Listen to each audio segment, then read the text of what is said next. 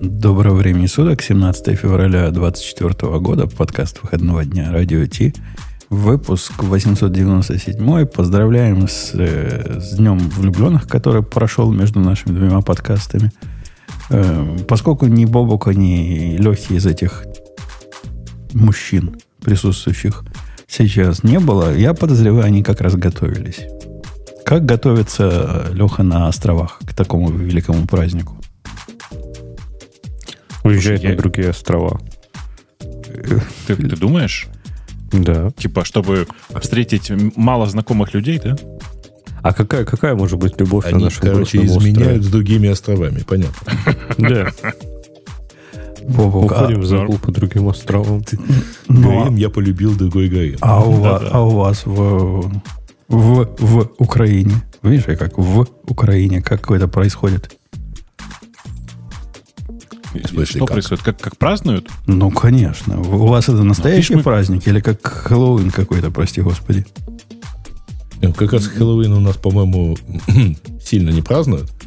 А тут, ну что там, Такие подарки, скидки, все такое. Не, ну просто я пытаюсь понять, вот, а, а как мы могли Хэллоуин праздновать? Ну, в смысле, там, типа, это такой праздник, где э, все выходят, переодеваются в костюм Путина, да, и ходят друг дружку к, к, к друж, дружку пугать. Ну, я просто другого варианта придумать не могу. Ну, я и, говорю, персонаж, я и говорю, Хэллоуин для а. вас не настоящий праздник.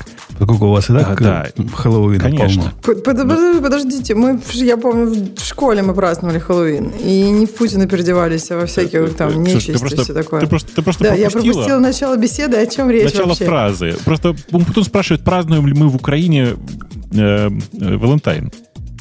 А, а, или, или это у нас такой же праздник, как Хэллоуин. Я думаю, что примерно такой же, как Хэллоуин, если честно. Такой же, да. Но мне почему-то кажется, что в школах вот и Хэллоуин, и Валентайн это какой-то биг дел. Просто... любая движуха, лишь бы не учиться, ты же знаешь. Вот. Нет, ну как бы учиться все равно надо. в школах? Ну, как-то... А Во-первых, в американских школах ты себе не представляешь. То есть тут тебе надо приготовить. Я просто в прошлом году попала, когда, типа, 13 вечером оказалось, что на завтра мне нужно там 25 валентинок. И Подожди. тут я поняла, что... Нет, сейчас я уже подготовлена. У меня было за две недели готово все 25. Давайте, С надписями, Можно все я как на надо. напечатаю, да? Тогда мы на 3D-принтере там печатали и все что угодно делали. Короче, это жесть. Подожди, Ксюша, это, подожди, да, подожди, да. подожди. А я пытаюсь понять, а зачем 25-то? Так в этом же и фишка, что тут, чтобы никому обидно не было. И поэтому вот эти вот маленькие детки должны принести, типа, ну, всем, типа, на, над... Мне кажется, это просто... Математиков в школе нету, я чувствую. Нет, это, короче, типа, для того, чтобы потренироваться писать имена своих одноклассников и свое имя. Ты свое а, имя напишешь окей, 25 ладно, раз. Хорошо. Отлично. Я, да. да, я еще, типа, там э, продвинула движуху, что обязательно написать Happy Valentine's Day. И, типа, бедный ребенок написал эти слова 25 раз. Прекрасно прекрасно, удобно Зверь для родителей. Да. Тебе да. вообще Просто нормально зверь. спалось после этого? Ого. Что? Не икалось, не? Почему? Так это полезно. Вот смотри, заставить ребенка писать просто так, ну согласитесь, это не такая тривиальная задача. А тут, ну это важно, это же Сент Valentine's Day. Типа кажется, что какое-то очень важное это ты написал. Лучше вы Всем хорошо. переписывали. Нет, мне кажется, если ты придумаешь, под какую движуху это как бы сделать, я, я за. Я за любую движуху, которая за свет, учение и, и все такое. Э, если вы, дорогие слушатели, думаете, что мы просто так вот языками чешем, и это не входит в план, так вы таки ошибаетесь, потому что с недавнего времени у нас официально в темах подкаста появилась нулевая тема, которая так и называется «Введение». Также это введение. Это стандартная тема. А, а, а на, на самом деле на Женя просто пытается понять, когда сломается важное. эта распознавалка э, перехода к нулевой, от нулевой темы. Э, Мы тут все тестеры. И просто некоторые, некоторые выпуски будут введение, а потом сразу темы слушателей. Нет, да? ты вы понимаете, Были есть такие, такие случаи, когда Грей что-нибудь ляпнет, но по сути прав. То есть по, по форме, конечно, фигня полная, но по сути это реальное тестирование на аудитории, поскольку оказалось, что для того, чтобы YouTube подкасты умели показывать э, чаптеры там у себя, необходимо, чтобы было введение. Вот эта первая часть с нулевого момента начиналась. Оно, кстати, не помогло. Если кто хочет зайти починить, пусть разберется, что там не так.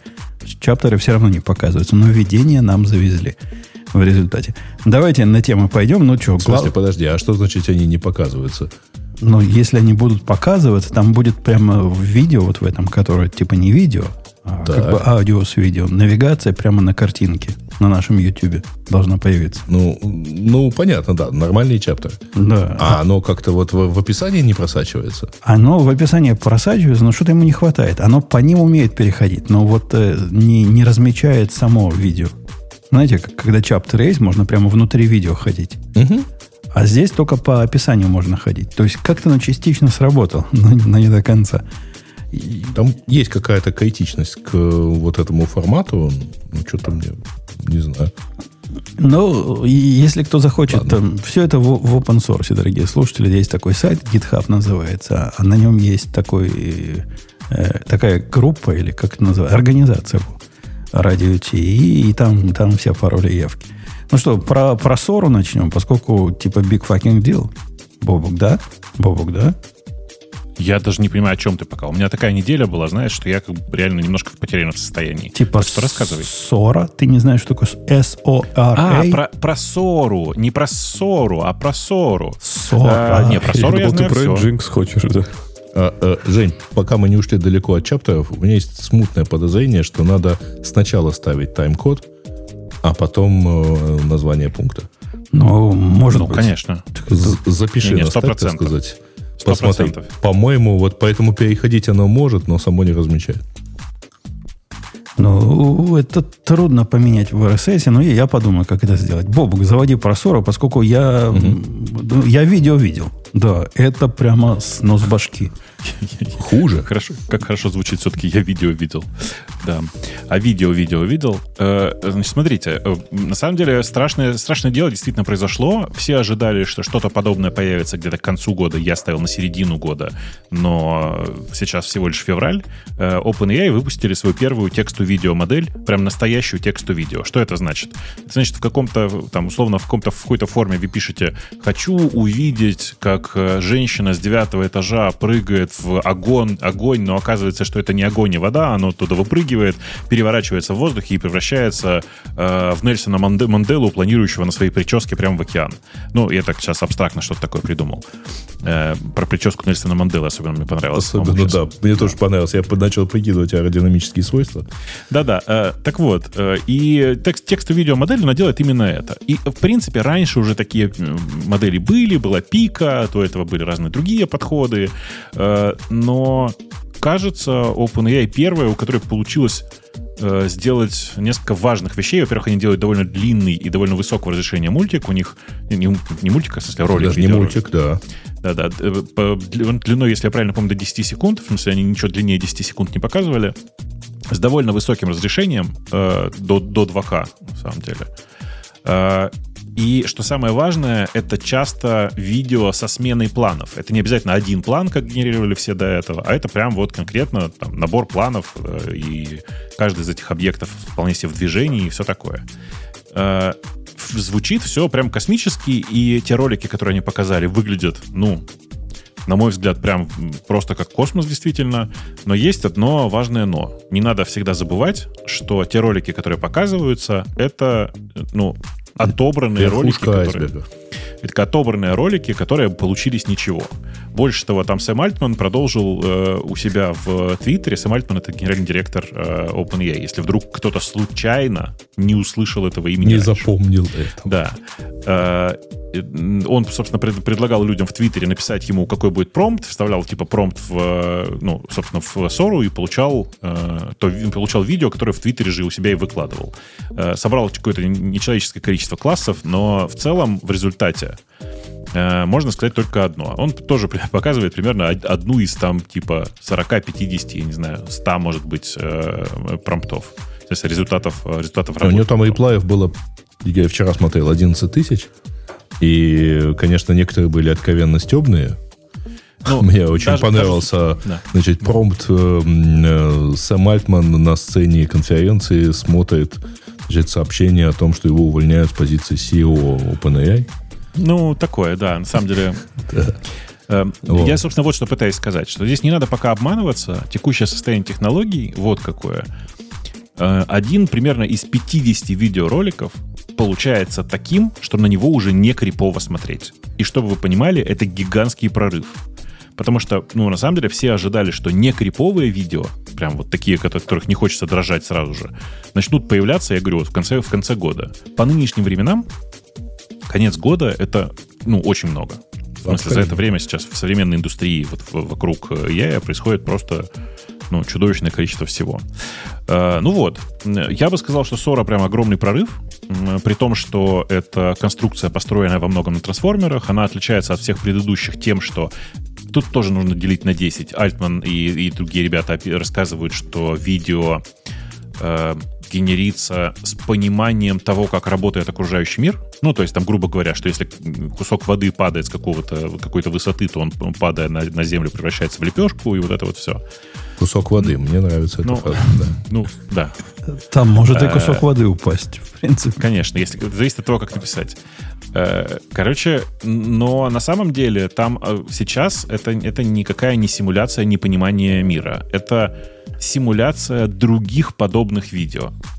Здесь э, вообще, в принципе, очень... Да, надо понимать, что ссора это никому недоступна, вы ее просто так не получите. Они выдают сейчас по отдельным инвайтам, в смысле, они отдельно раздают инвайты специалистам по security э, для того, чтобы сюрприз-сюрприз э, не получить э, ситуацию ссора for porn, как вы понимаете. Э, потому что... Ну, ну как минимум. Да-да. Эм, это с одной стороны. А с другой стороны выдают людям, там, когда, большим творческим людям э, типа Голливуду для того, чтобы посмотрите, как можно. Здесь есть интересные моменты, что приблизительные подсчеты показывают, что генерация одного этого 10-секундного видео э, на текущих ресурсах э, OpenAI занимает около часа, и по себестоимости выходит в районе 50 долларов для OpenAI. Так что эксперименты, я думаю, долго еще будут довольно ограниченными в этой области. Ну вот по результату, а... по результату, Бобук, я на результат смотрел, у меня было двойственное отношение. Даже, даже mm. собаке понравилось. Там же, видели, есть такой, э, такой ролик, где много а собак. Много собак из, из трех появляется. А. Бегут собачки, потом то четыре, то пять. Ну, как обычно у них. Или там половина... Ты что, пластиковое кресло не видел, что ли? Половина лошади. Собаке понравилось. Но, в принципе, все это мелкие придирки, потому что разница между тем, что мы видели раньше, и вот этим всем, это прямо космос какой-то. Конечно. Ос- особенно конечно. дроновские снимки. Я, я старался специально увидеть, где не так.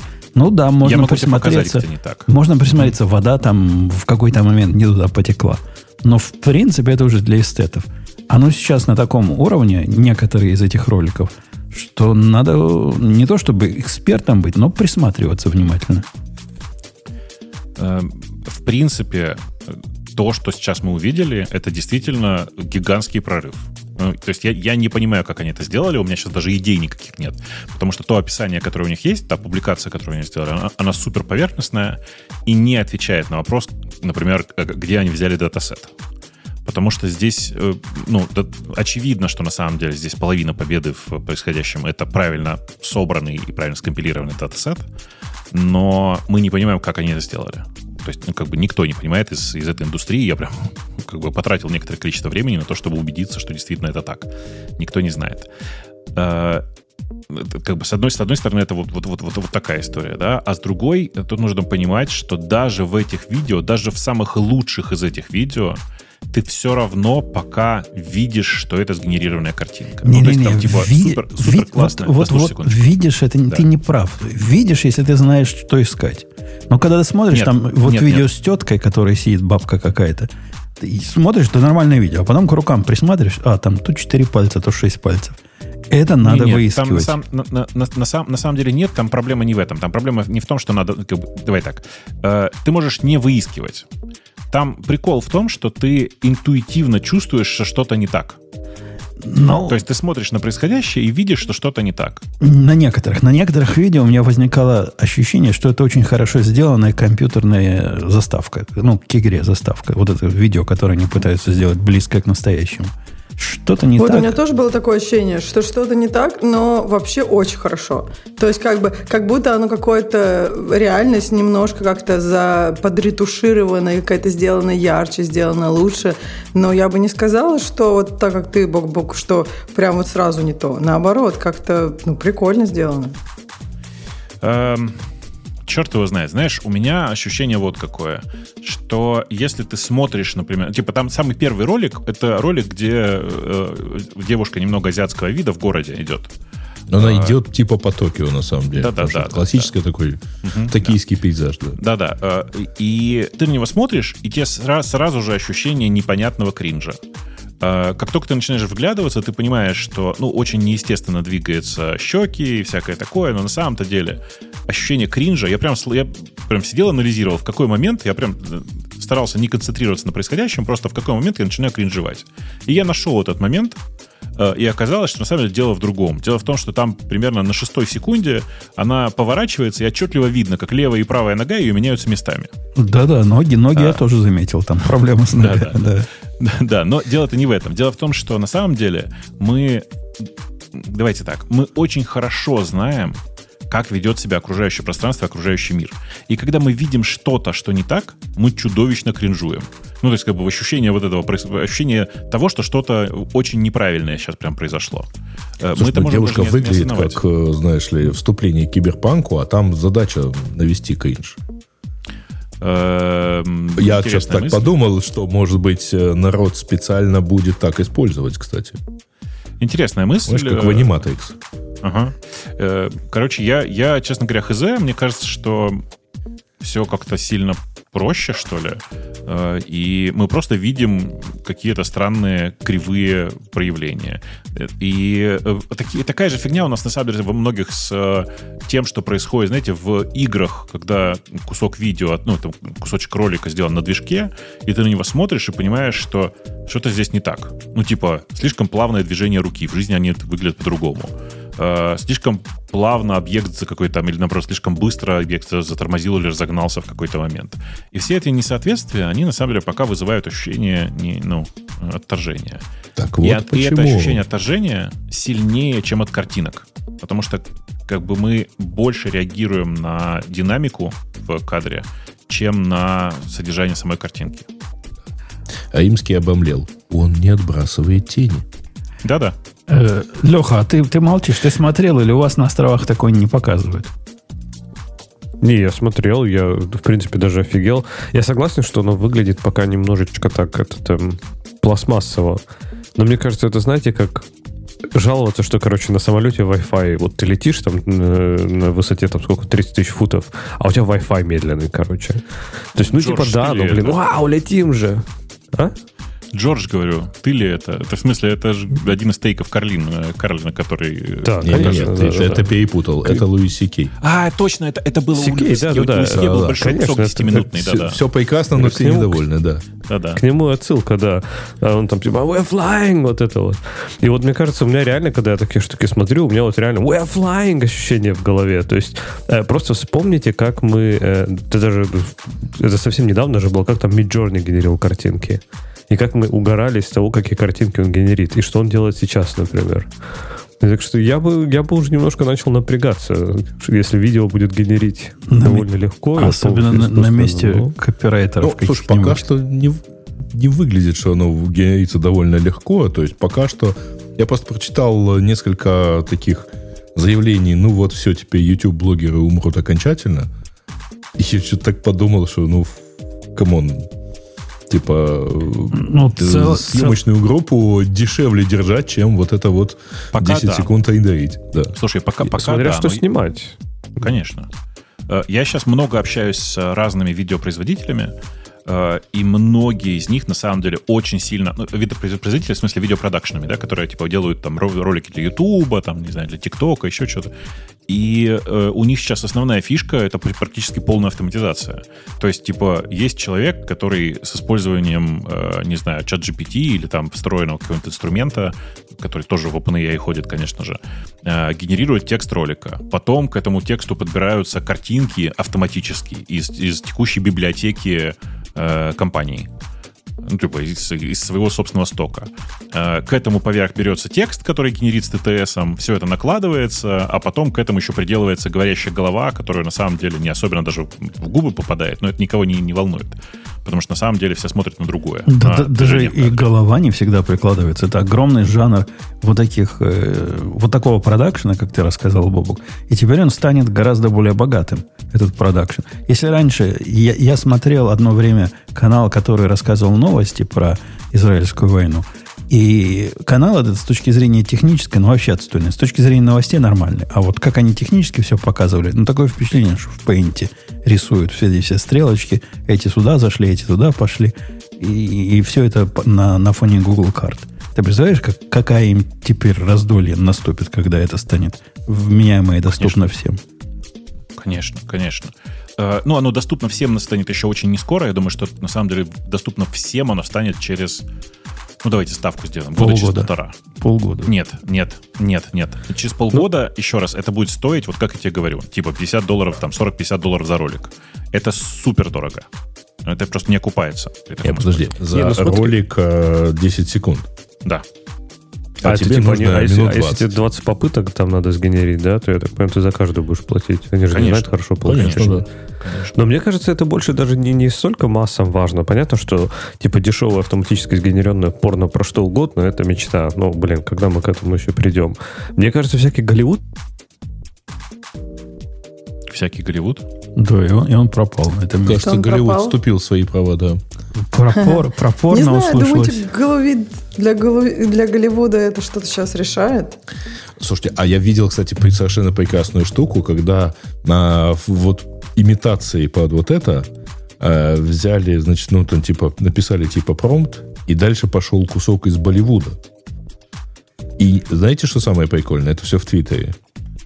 Э, и ниже идут Community Notes. На самом деле это фрагмент из реального фильма. Там, где, типа, чувак одной, одной пулей из беретты взрывает э, джип, тот крутится над ним, и он из него достает, так сказать, обвиняемого. Э, Леха, ты вернулся, ты пропадал? Community Notes мне совсем понравился. Леша, ты хотел сказать про Голливуд. Да, вообще чуть не понял, что, что произошло. Но На слове Голливуд тебя вырубило. Ты не говори либо а. Голливуд, а, либо не говори порно. Одно из двух тебе его стригерило. Да? Хорошо. Э, вот не, про Голливуд я сказал, хотел сказать, что мне кажется, заказчиком будет он. Просто прикиньте, да, это дорого, но прикиньте, у вас там все, все сцены с актером отсняты, и надо вставить только что-то странное, типа вот Нельсона Мандала, летающего на своей прическе в океан. И типа, чтобы не нанимать команду из, на, на этих э, ну, 3D-эффекторов, аниматоров и прочее, просто раз сгенерил через эту штучку, и все. И спровоцировал а ты уверен, что конфликт, между прочим. качество будет такое хорошее? Ну, потому что, мне кажется, э, им надо будет все равно кого-то нанимать, какой-нибудь промпт э, инженера, который им сделает нормально, потому что если это просто делаешь ты или я, и мы в этом не специалисты, мне кажется, это может занять больше попыток, чем нанять э, человека, который что-то сделает. А оно чувствуется, Ксюша, все равно будет дешевле, чем какой-то аватар очередной снимать. То есть не, не, в, не в миллиардах дело будет. Ну, будут стоить оно миллионы, а, но не миллиарды же. Нет, нет, мне тоже кажется, что это глобально удешевит э, киноделание, что хорошо, мне кажется, потому что, ну, я не знаю, ну, хотя какие-то специалисты, в, наверное... в Америке кино стоит каких-то вообще конских денег, когда смотришь на бюджеты, сколько потратили. Но, к сожалению, там большая часть не оптимизируется техническим образом, оно зарплата артистов, но, может, и артисты станут меньше получать из-за того, Слушай, что их ну, можно нарисовать. Жень, ты, ты немножко не прав, потому что бюджет аватара 207 миллионов. Ну, как бы не миллиарды. Понятно. Нет, но, но там же... А, ну да. И это вопрос, что, что дешевле будет вот эти вот CGI или, ну, SGI, вернее, или э, вот эта генерация но тут, Они что же все на зеленом фоне снимали? Тут же, Грей, не соврешь, красиво не расскажешь, но идею я показываю, что вот э, мне ощущается, что подобного рода тонкие эффекты будет сделать дешевле даже на дорогом AI. Ну, хотя там Голливуду виднее, фиг его знает. Голливуд только что подписал очередное соглашение на несколько лет, где как раз от э, многих таких желаний отказался. Ну, типа взять и оцифровать массовку, и потом бесконтрольно ее использовать. Забастовки достали. То есть они из-за этого бастовали, на самом деле, все это время. Ну да. Ну, есть лудиты, но это все временное явление. Эти все временные отступления туда-сюда мы... Или что принципе... значит лудиты? Ты, ну, ты, ты, ты понимаешь, что все, кто в, в актерской сайде чуть младше синьора, они, собственно, живут-то на массовке. Ну и ну, не, не совсем, не на массовке. Нет, ну это как, это, как это, джуниоров, это, это джуниоров, программистов как бы убили. С, э, это, мне кажется, такая же история. Хотели есть, убить, нет, но в данном случае Хотели не убили. убить, да. Но тут на три года. В итоге это убьется, конечно. Ну, то есть, получается, во многих областях GNI э, заменяет именно какие-то entry position. То есть, по сути, людям будет еще сложнее, если они что-то хотят делать, им надо будет какую-то другую работу, э, пока ты как бы будешь квалифицирован для той работы, которую ты хочешь. Это сложно, это требует а, гораздо больше такого. Это, во-первых, а во-вторых, вы же понимаете, что это начало. То есть сейчас пока вот все это дело будет жить на массовке. А потом это будет жить на второстепенных ролях. А потом, потом и... это выйдет на, роля, на роли второго плана, то есть даже не на эпизоды, где... То есть, условно, есть массовка, где тебя вообще не видно, не слышно. То есть там только видно. А потом у тебя есть какие-то второстепенные mm-hmm. роли, где ты подаешь две, реплики на весь, на да, весь фильм. Да, Грей, мы, мы поняли всю эту цепочку, и мы даже ее видели в черном зеркале, как саму Халик можно перерисовать.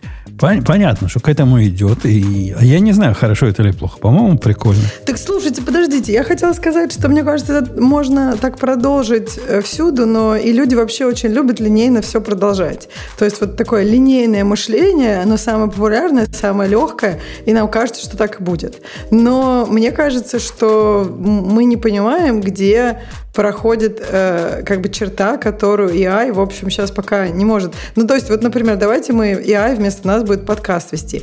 У него все красиво будет. То есть, у него, он будет говорить лучше, чем я, гораздо культурнее. Но это будет, ну, скучно, и как будто там смысла не хватает. Но вы же все видели эти длинные посты, которые написаны AI, и где-то вот на втором заце ты такой, скукота какая-то, свайпишь дальше, а потом, если там случайно еще раз увидишь, там в конце будет написано, это AI сгенерил. Ну, то есть э, я к тому, что непонятно, он пока может генерить форму, но не содержание. Сейчас э, попробую в стиле э, в, Ксюша, в том, что ты сказала, присутствует глубокое понимание темы. Да, конечно, так живой человек в принципе не разговаривает. Ну, в принципе, Ксюша, тут другая проблема. Мы, когда смотрим на чужие с тобой, с, с, для нас области, вот на производство видео, мы ожидаем чудес. Вот смотрим на это и видим чудеса. И мне кажется, что если человека далекого от программирования за Copilot посадить, он тоже скажет, вот, чудеса. Но мы-то понимаем, что ну, не извели мы всех джуниоров. Но как ни крути, но будут джуниоры, и будем мы их набирать и дальше. То есть мы по впечатлению судим, а по сути, да черт его знает. Я подозреваю то же самое, что и с Copilot. Ну да, крутая штука. Да, без этого жить нельзя. Но заменяет оно программистов? Да ни разу. Заменяет оно всех джуниоров? Ну, некоторых, может быть, заменяет. Но тоже не, не приговор. Мне, мне здесь кажется, это не такой апокалипсис, как э, можно со стороны подумать. Такое мое мнение.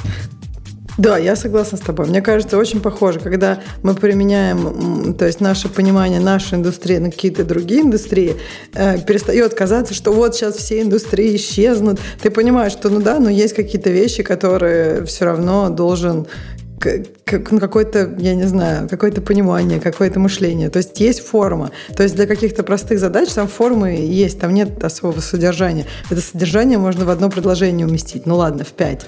А когда ты не можешь это вместить в пять предложений, когда тебе надо самому все это придумать, вот там начинается проблема. То же самое говорили, AI заменит полностью блогеров. Ну вот где? А так и остались эти блогеры. Ничего, потому что там главная идея, что они делают, они как, ну как бы они уже форма. Форма, да, станет легче. Но, тем не менее, все равно же AI заменяет даже в том же, не знаю, Copilot и прочем, даже в существующих системах какую-то такую низкую, самую низкую, самую, может быть, низкоквалифицированную такую механическую прослойку, да, то есть, не знаю, генерить какие-нибудь логотипы сейчас, ну, если мне надо для какого-то, не знаю, своего маленького там, ну, что-то такое не массовое, да, сгенерить какой-то логотип, то зачем мне искать дизайнера? Я сгенерю с этим, с Дали, например, или еще с чем-то.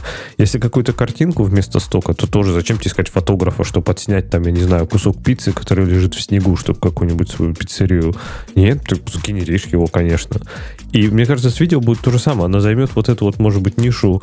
Э, ну, окей, Голливуд, может быть, он не вылетел, смотрите-ка. Голливуд, может быть, это слишком большая замашка, но такие, скажем, небольшие производства фильмов, да, то есть, ну, когда вот, не знаю, тебе нет денег нанять команду 3D-эффексеров. И тебе надо сгенерить какую-то сцену. А это, ну, соответственно, эти вот эти маленькие, ну, не то, что низкоквалифицированные, да, но команды 3D-эффексеров, которые работают на маленьких проектах, они, я думаю, могут вполне пострадать. Так же, как, я думаю, с программистами, может быть, происходит сейчас, я не знаю. А, но, самое самое смешное, самое смешное, прости говоря, что я перебил. Мне кажется, э, Леха, что это этим фильмам восьмой категории не поможет. Ну, то есть, представь фильм, снятый в багажнике автомобиля. Недавно смотрел такой, какую-то тетку в багажник посадили, и, судя по всему, там снимали внутри багажника, ну, типа багажника на айфоне. Ну, на что денег хватило. Где и, вы, доктор, берете эти картинки? И, да? и тут, представь, они впендюрят несколько красивых видов с дрона, которые сделают при помощи... Не спасет это фильм. Ну, то есть революция не, не спасет, не произойдет. Не спасет, но лишит, но лишит работы вот этих э, ребят, которые бы иначе приехали с дроном, нашли бы сеттинг, все бы это сняли, а теперь у них не будет работы, так что... Оно, оно, оно и до этого они наверняка стоковые дроновые видео покупали какие-то. Мне кажется, вы совершенно недооцениваете то, ну, как выглядит современный, э, современное потребление контента. Потому что вы все время думаете про какие-то нечеловеческие, совершенно волшебные э, фильмы, там, я не знаю, типа Marvel, да, и думаете про них. А на самом деле самая большая маржинальность у конкретных, просто самых обычных би-муви. Прям, ну, я, я даже не знаю, какой пример вам привести сейчас, но типа вот эти фильмы, которые вы никогда не посмотрите, о которых на фильм на, на, на Netflix подавляющее большинство, э, они производятся там за, я не знаю, за миллион, за два, э, а возвраты дают там типа в 30, 40, 50 миллионов иногда. И вот там, в тех э, фильмах, вполне себе можно уже местами все менять на ИИ. Честное слово. То есть в средничках То есть, в таких. Э, конечно. Больше того, я вам скажу. Знаете, все, есть огромное количество выдающихся, супер выдающихся фильмов, которые, кстати, по, как раз по маржинальности тоже чудовищные по деньгам, которые э, ну, давай так, они это прославили, прославился один из 500 там, или одной, один из тысячи фильмов, которые сняты были в таком жанре и в, в таком стиле. Э, знаете, какой пример можно привести? Помните, фильм был «Паранормальная активность»? Помните такой? Снятый на одну ручную камеру, такой фильм ужасов. Нет? Уж подожди, а какой-то еще так фильм снимался? А, «Ведьма из Блэр», по-моему. Я помню такой. Паранормальный. Да, да, да, да. Вот паранормальное, еще раз, чтобы вы понимали соотношение всего. Таких фильмов, как паранормальное, снимается, ну, типа там, несколько тысяч в год. Этот конкретный фильм был снят за 300 или за 400 тысяч долларов, я уже не очень сейчас помню, а заработал 90 миллионов. Э, так вот, если есть такая возможность сейчас посадить э, там нейронку, производить э, миллионы таких фильмов в надежде, что кто-то их будет смотреть и что какой-то из них завирусится, это супер прибыльная история. Прям чудовищно прибыльная.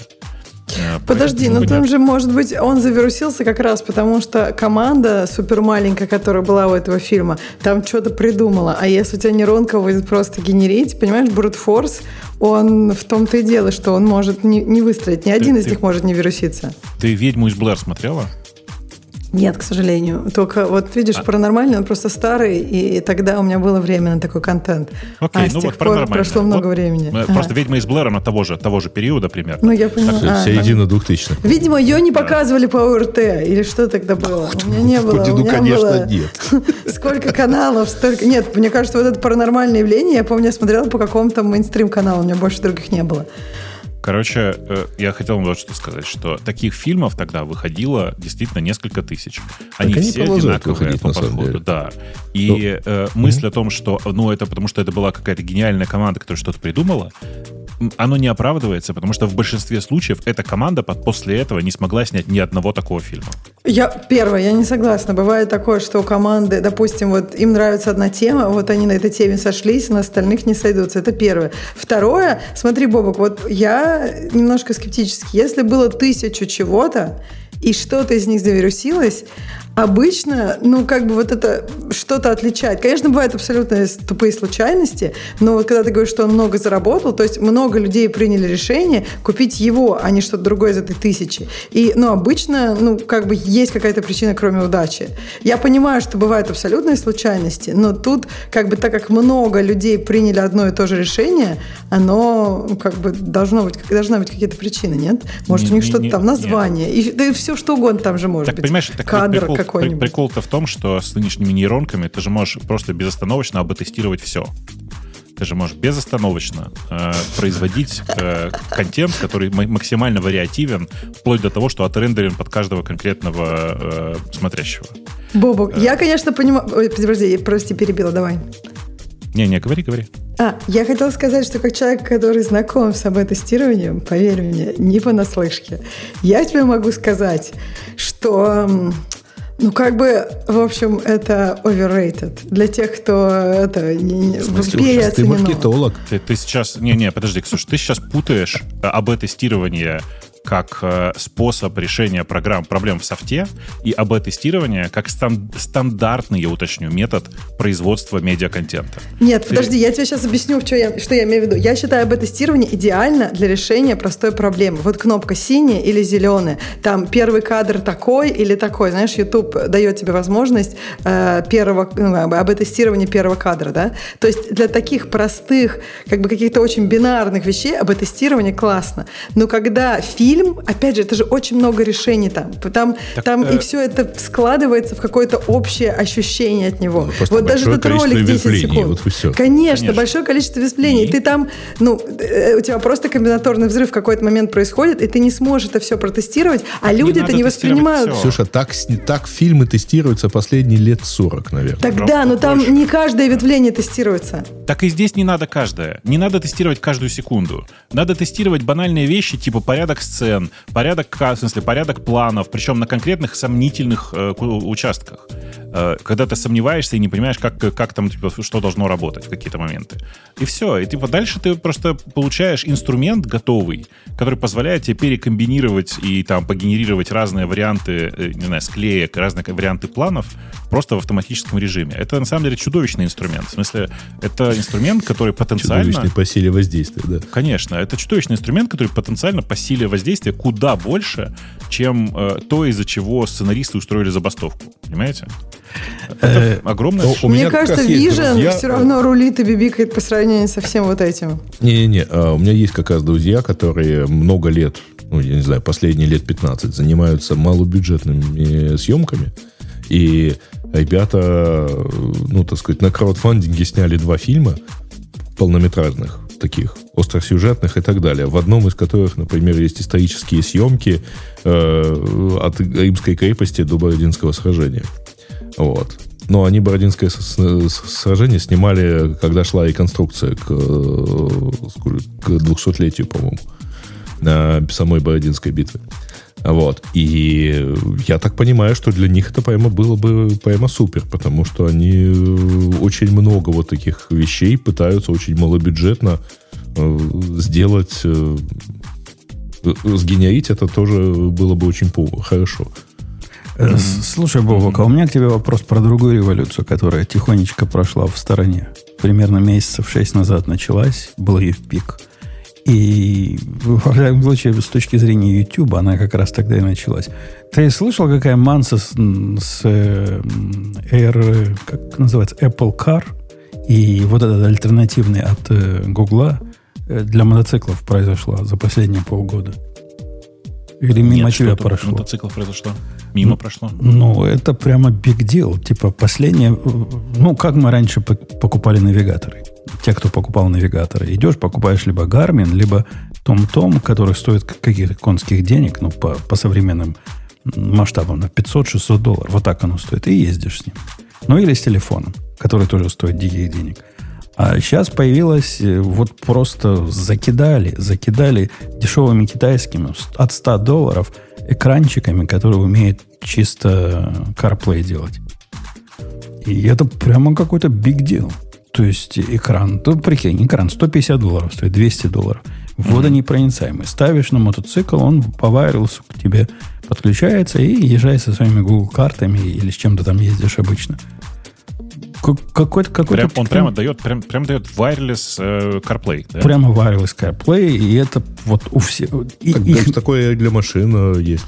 Да-да. Не, не, конечно, я, я про другое, про то, что wireless CarPlay, он просто... Знаете, да, почему в большинстве машин нет wireless CarPlay? Потому Лицензия? что ты Apple, Apple за лицензию платишь сильно больше, почти в три раза за wireless, чем за проводное. Вот, вот эти все, которые вышли, они все no-name. То есть ни одного известного я там не нашел.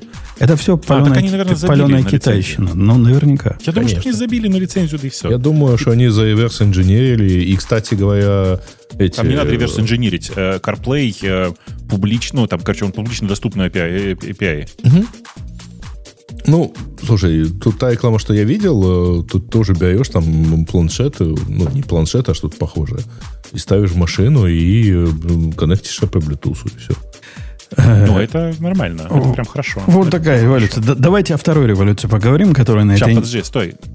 Давай, дай, ты хочешь про вторую революцию сразу? У меня просто есть странная тема, она поговорить. Она прям любопытная, как мне кажется.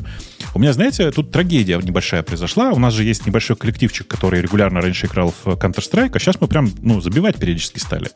А, причина очень смешная. И причина вот какая. С за последние, наверное, полгода, или там, может, чуть больше, в Counter-Strike стало чудовищное количество читеров. Женя, а ты представляешь вообще, как, как э, сетевые игры устроены, да? Ну, в смысле, ну, типа, вот у тебя есть игра, ты там бежишь, кого-то стреляешь, он прячется за угол, вот это все.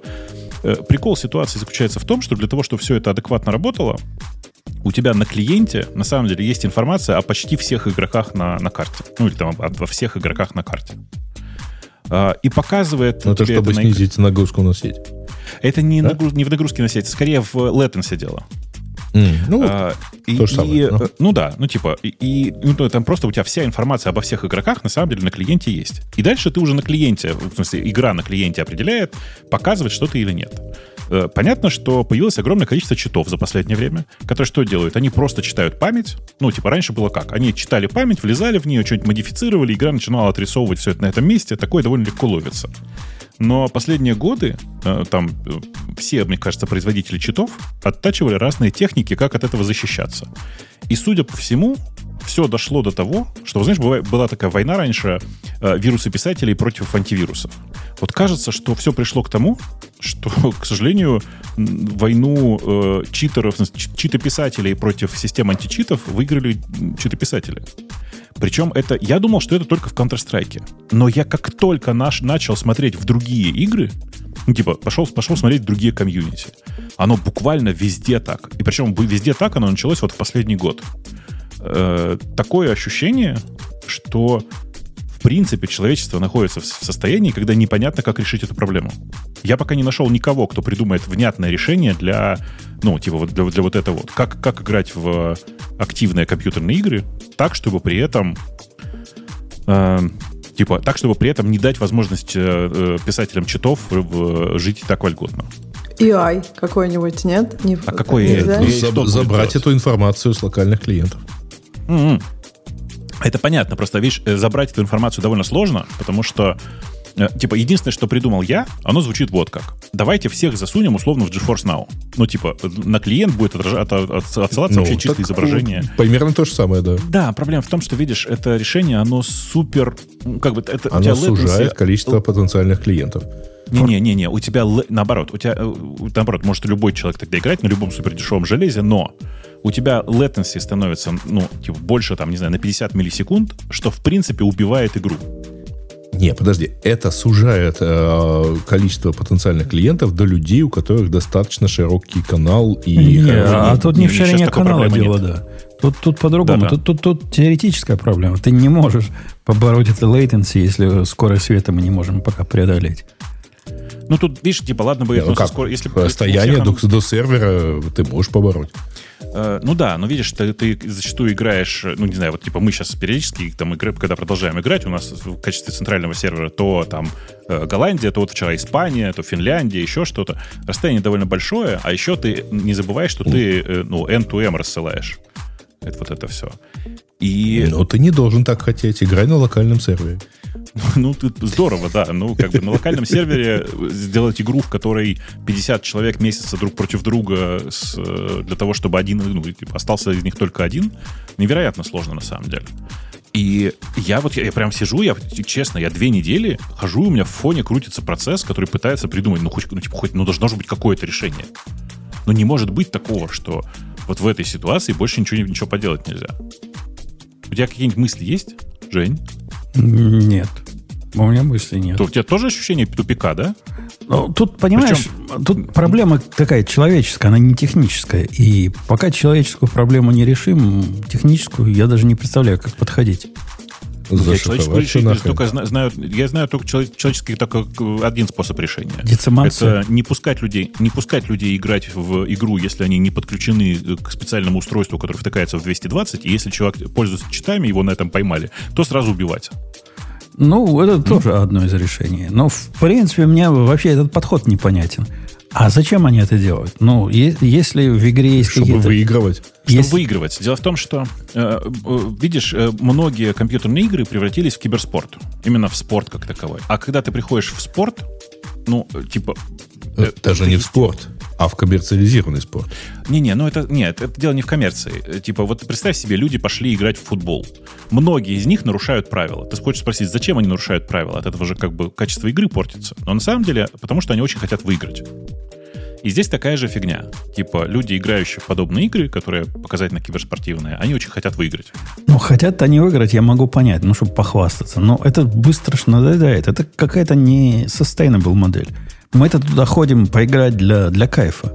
А они, ну, кайф словили один раз, да, мы лучше всех. Но они-то понимают, Блин. что они не лучше всех. Ты, ты знаешь, там до смешного доходит. Там э, периодически в чате, как бы, ну, в смысле, там же есть, когда ты играют 5 на 5, да, и, типа, есть общий чат на всех. Ты спрашиваешь, чувак, а зачем ты читами пользуешься? Ну, типа, какой смысл? И чуваки искренне отвечают, что, чувак, да сейчас все играют с читами. Один ты, как дурак, нам игру порчишь. Свали отсюда, просто вообще не занимайся этим. Все с читами, отстань. Вообще, Это, Женя, конечно, так, учитывая, да. что у тебя последние, сколько, лет 10 работа заключается в том, чтобы выявлять читеров, ну да, меня тоже удивляет, как Женя сказал, образом. зачем они это делают. Да нет, да нет, делают? Мои, же это делают? мои читеры имеют вполне понятные и ощущаемые резоны. Если ты играешь для кайфа, если у тебя группа, в которой ты играешь для кайфа, и туда приходишь со своим читерством, это какое-то необъяснимо, необъяснимо странное поведение. Ну почему? Подожди, Бобок, а можно вопрос? А Давай. что если вот как бы, ну пусть все играют с читами, пусть вот это новое, новое правило игры, все играют с читами.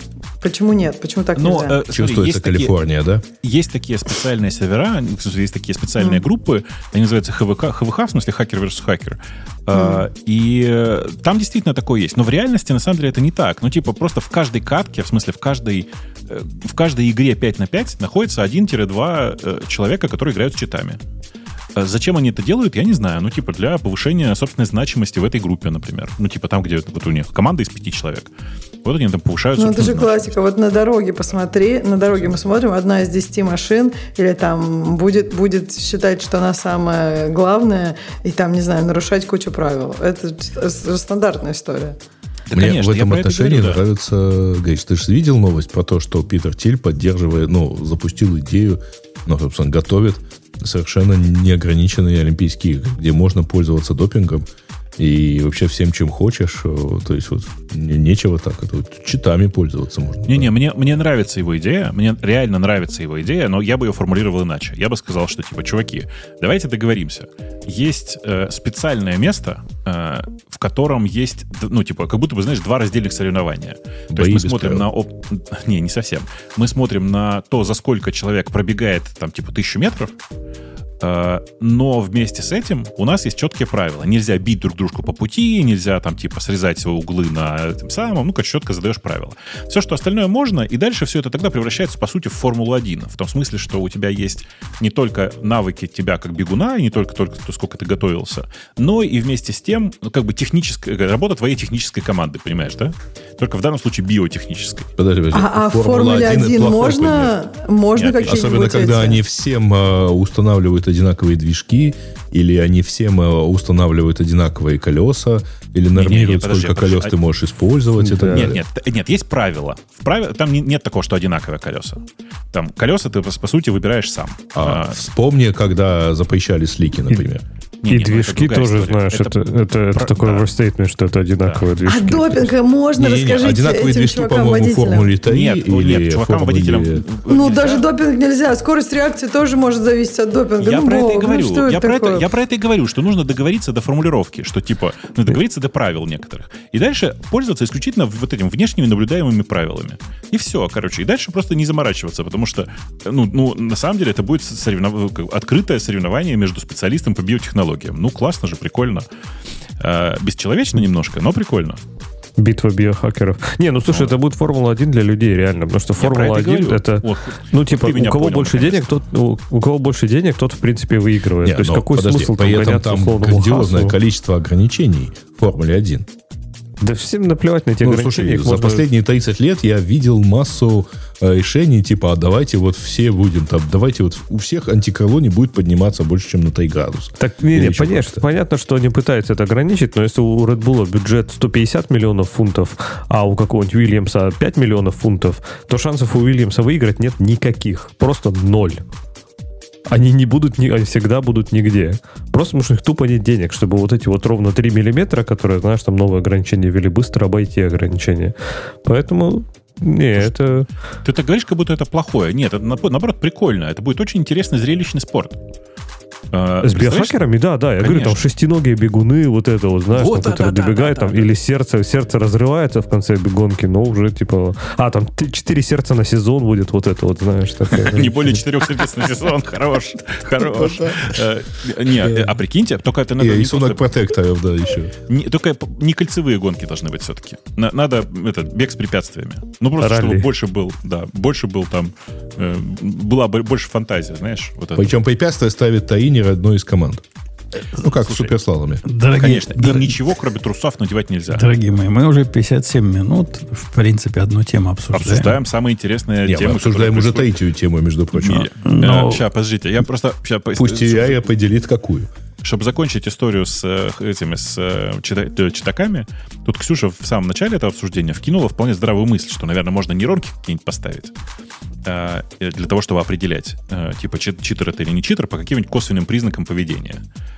Видишь, там проблема в том, что все начинает тогда быть, с нейронкой все начинает быть очень нечетко том смысле, что там нейронка, она же тебе не говорит, э, типа, это 100% читак.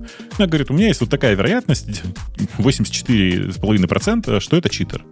И дальше возникает очень резонный вопрос, а как этот трэш-холд поставить? А картинку в чат можно постить? Кому? Всем. Бобок, да, ты да. только что тут пилил за бета-тестирование. Вот тебе классное место для бета-тестирования. Байнери серчем, хоп-хоп-хоп, и все. Да, ну, какая-то у тебя какая-то погрешность будет, ну, ничего Подожди, страшного. Ты же не... Это проблема вот в чем. Проблема в том, что у тебя с АБ-тестированием супер понятно, э, супер понятный результат. А если ты будешь здесь байнери серчем идти, у тебя, тебя, тебе не, не на что опираться. Ты не знаешь, это Не, ну, по-хорошему, да, потом надо это как бы... Ну, как бы как, что? Узнать обратную а связь, как? был ли ты читер. А как? Ты у него спрашиваешь? Да вон ты сам говоришь, что люди, что люди признаются, говорят, что вон да ты у нас... Ну, они признаются не, не, в, не, не в случае к ним приходит, если приходит Valve там и говорит, э, ты, наверное, читер был. В этой ситуации они говорят, да ты что, охренела, что ли? Какой я читер? Ну, Меня пог... банили два раза за последнее время. Погоди, Бобок, ну... Да, за то, что ты читер? Да, ты, с, ты, ты, ты, подозрением, что я читер. Ты ведь смешиваешь проблему, так сказать, определения и, и расследования. Это вообще разные области. Если это кому-то настолько действительно важно, и вот ваша комьюнити игроков хочет, ну пусть придумает орган для расследования свой собственный. Э, тут, видишь, проблема в том, что орган для расследования, он да, очень правильная мысль, она правильная, реально, но она имеет смысл, когда этих игроков, ну, когда этих читеров там типа десятки. И вот этих десяток-десяток нашел, и такой, о, сейчас мы расследуем и их запытаем. А их, судя по ощущениям, простите за сорвавшийся мат, имеем э, легион, да. Несколько десятков тысяч, если не сотен. Если не сотня, понимаешь?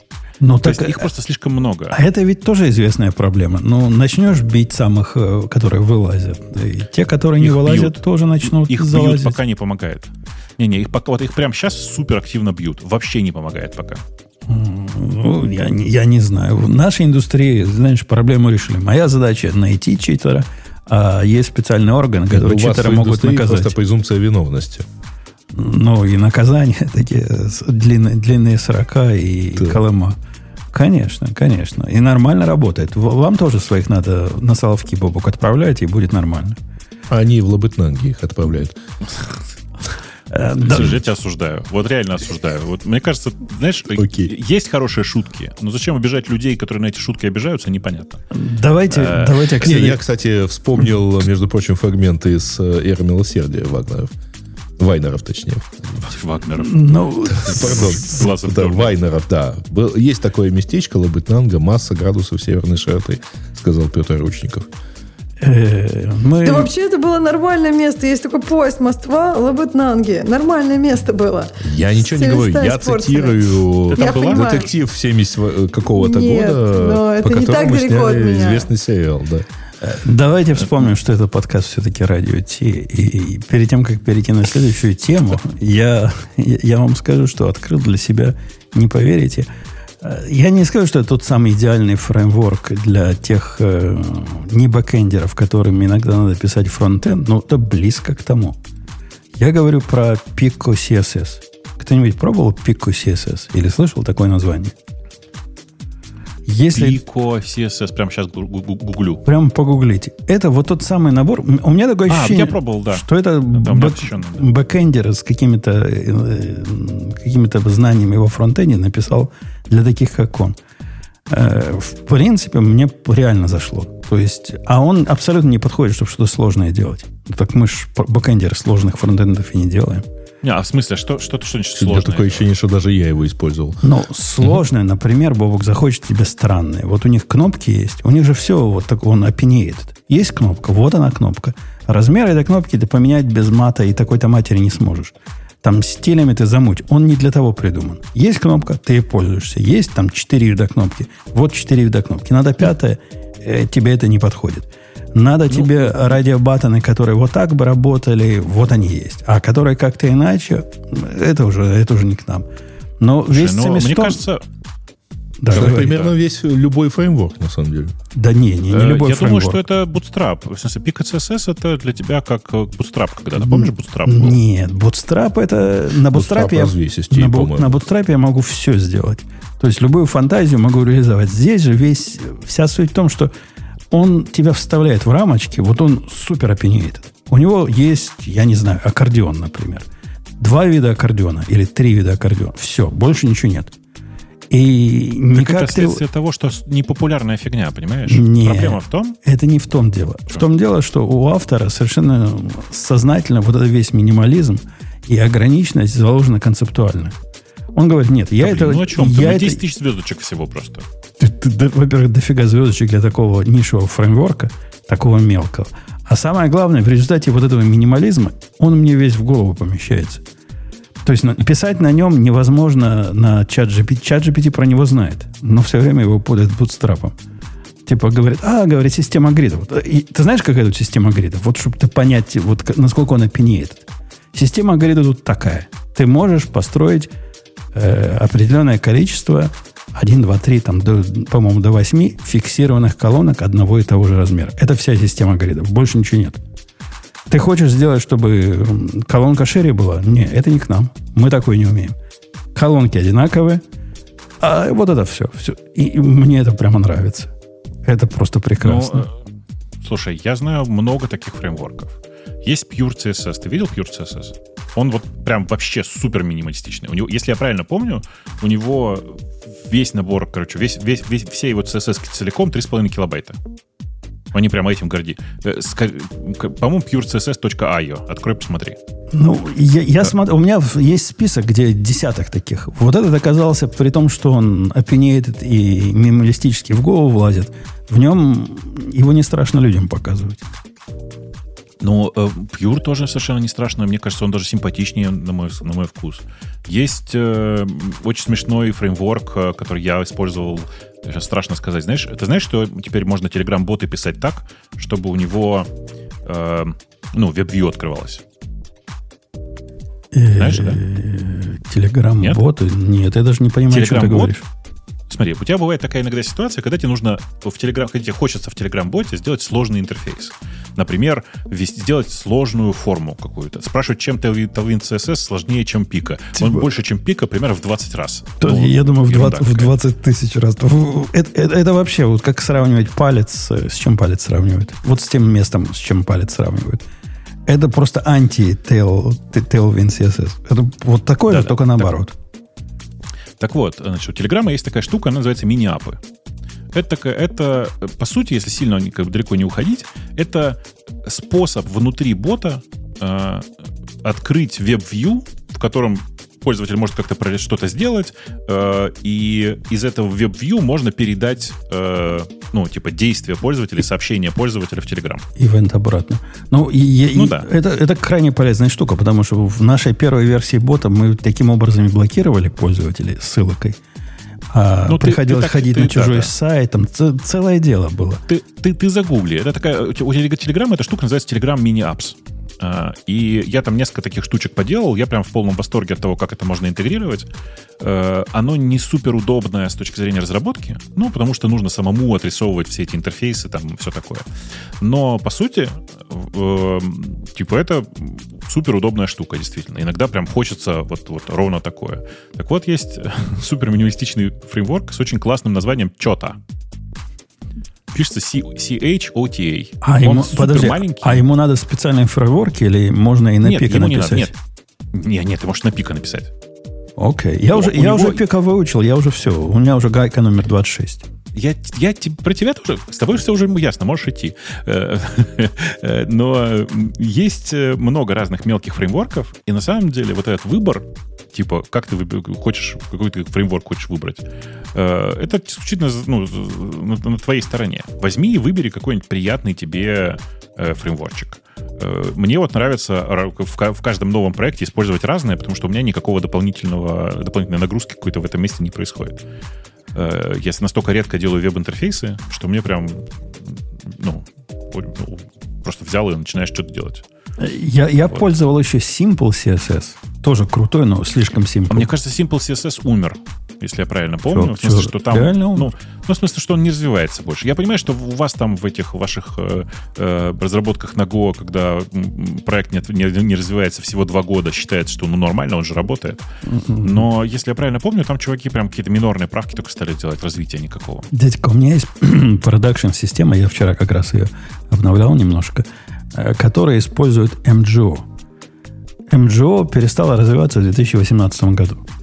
То есть он, по-моему, заархирован с 2018 года. Ну и нормально, но работает. А что нам? Что нам кабанам? Я про это и говорю. Я про это и говорю. У вас там так принято. Я, я ничего, ничего тебе не говорю, ради бога. Э, есть еще очень смешной, мне прям очень нравится э, э, проект, который называется Сакура не знаю, видели вы или нет. Он буквально называется... Блин, где-то у меня есть закладка, сейчас я кину в э, чат радиота. Секундочку. Э, вот, да. Он прям вообще супер минималистичный, вообще ничего от тебя не требует. Это просто, как, знаешь, тот самый редкий случай, когда это просто новые дефолтные стили.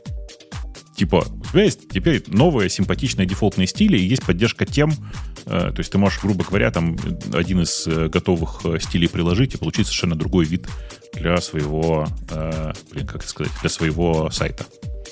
Да, вот, вот с этим да. я проверил, не знаю, не скажу, что десяток вот таких э, подобных э, CSS фреймворков. И большинство из них как-то про то, чтобы писать сайты на них. Вот как вот этот, который ты рассказал, прямо действительно ничего не надо делать, сайт пишешь. Но мне это не сайт, а мне типа мини- мини-приложение писать надо.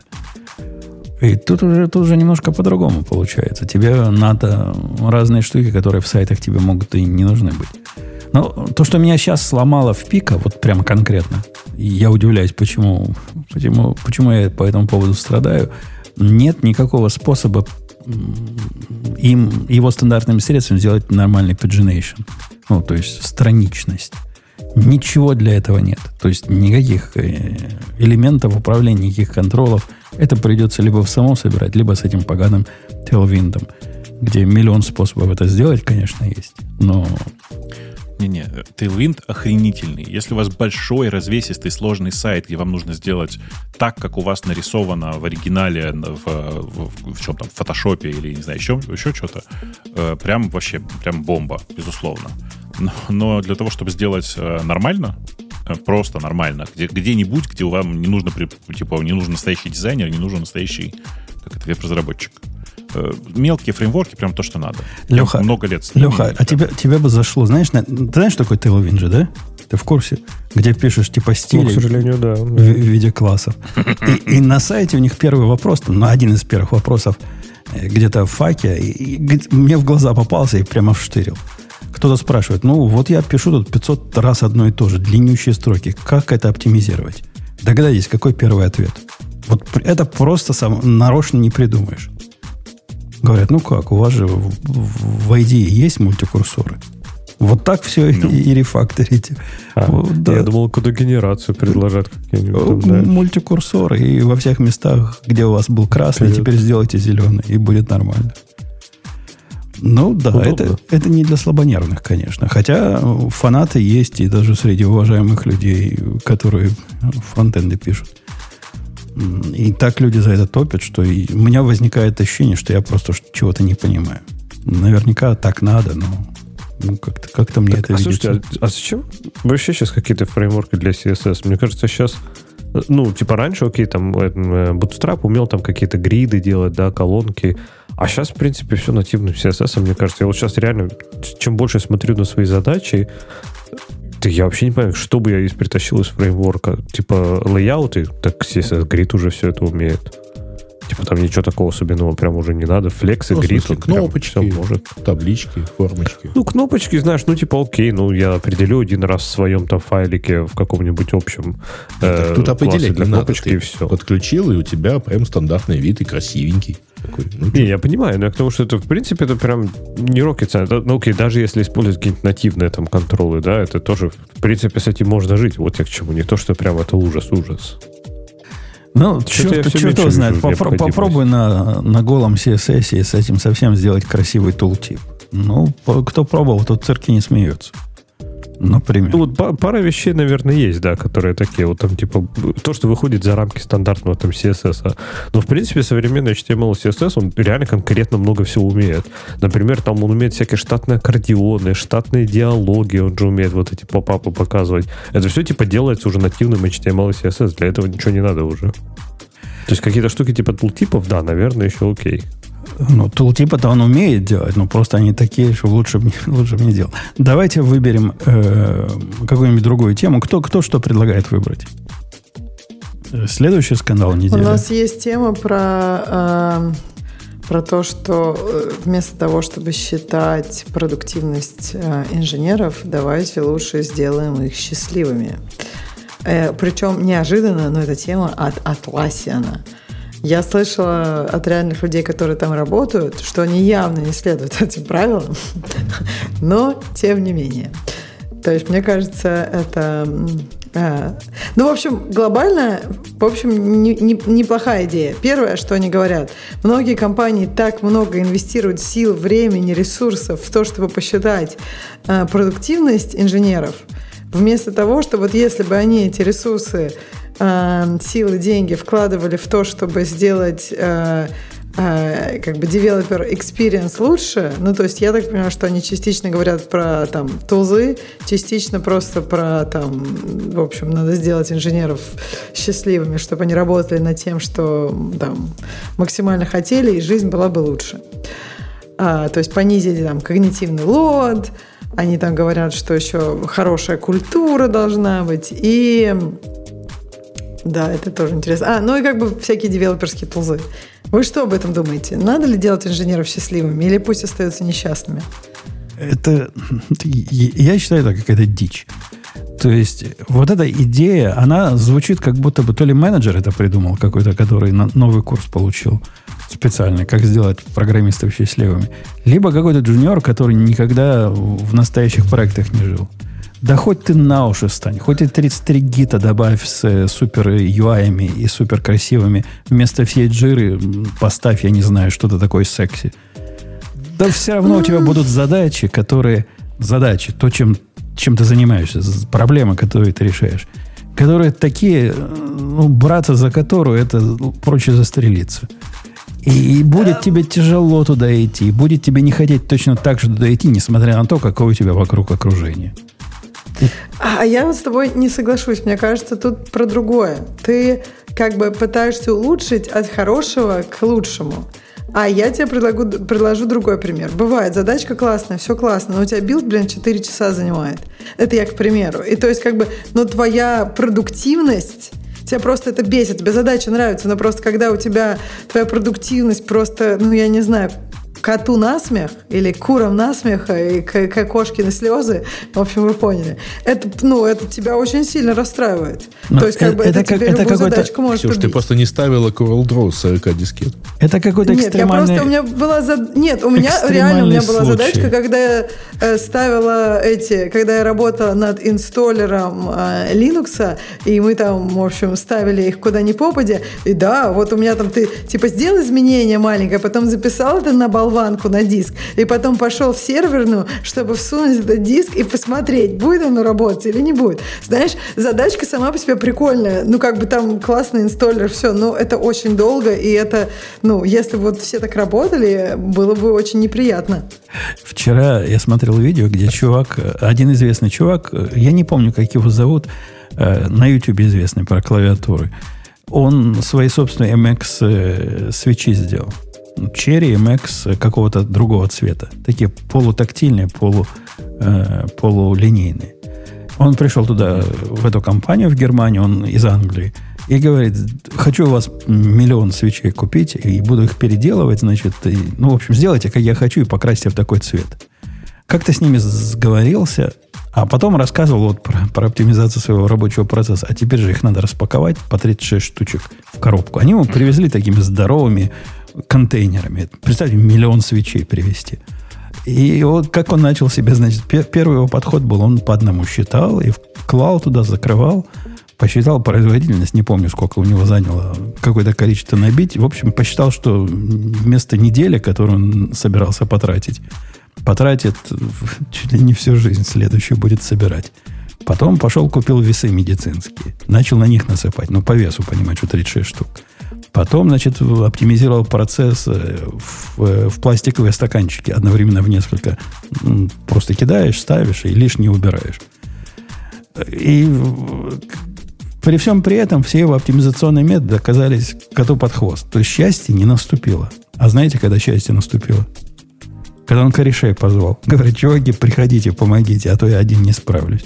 Э, это хороший пример в эту сторону, Ксюша, что как бы ты не оптимизировал свой процесс, как бы ты его не делал приятным для, для разработчика, ну, иногда трясти надо. Ну, что не Подожди, сделаешь, трясти Умпутун, надо. Ты же антипример привел. То есть ты конкретно привел антипример. Он оптимизировал процесс и сделал себя счастливым тем, что позвал корешей.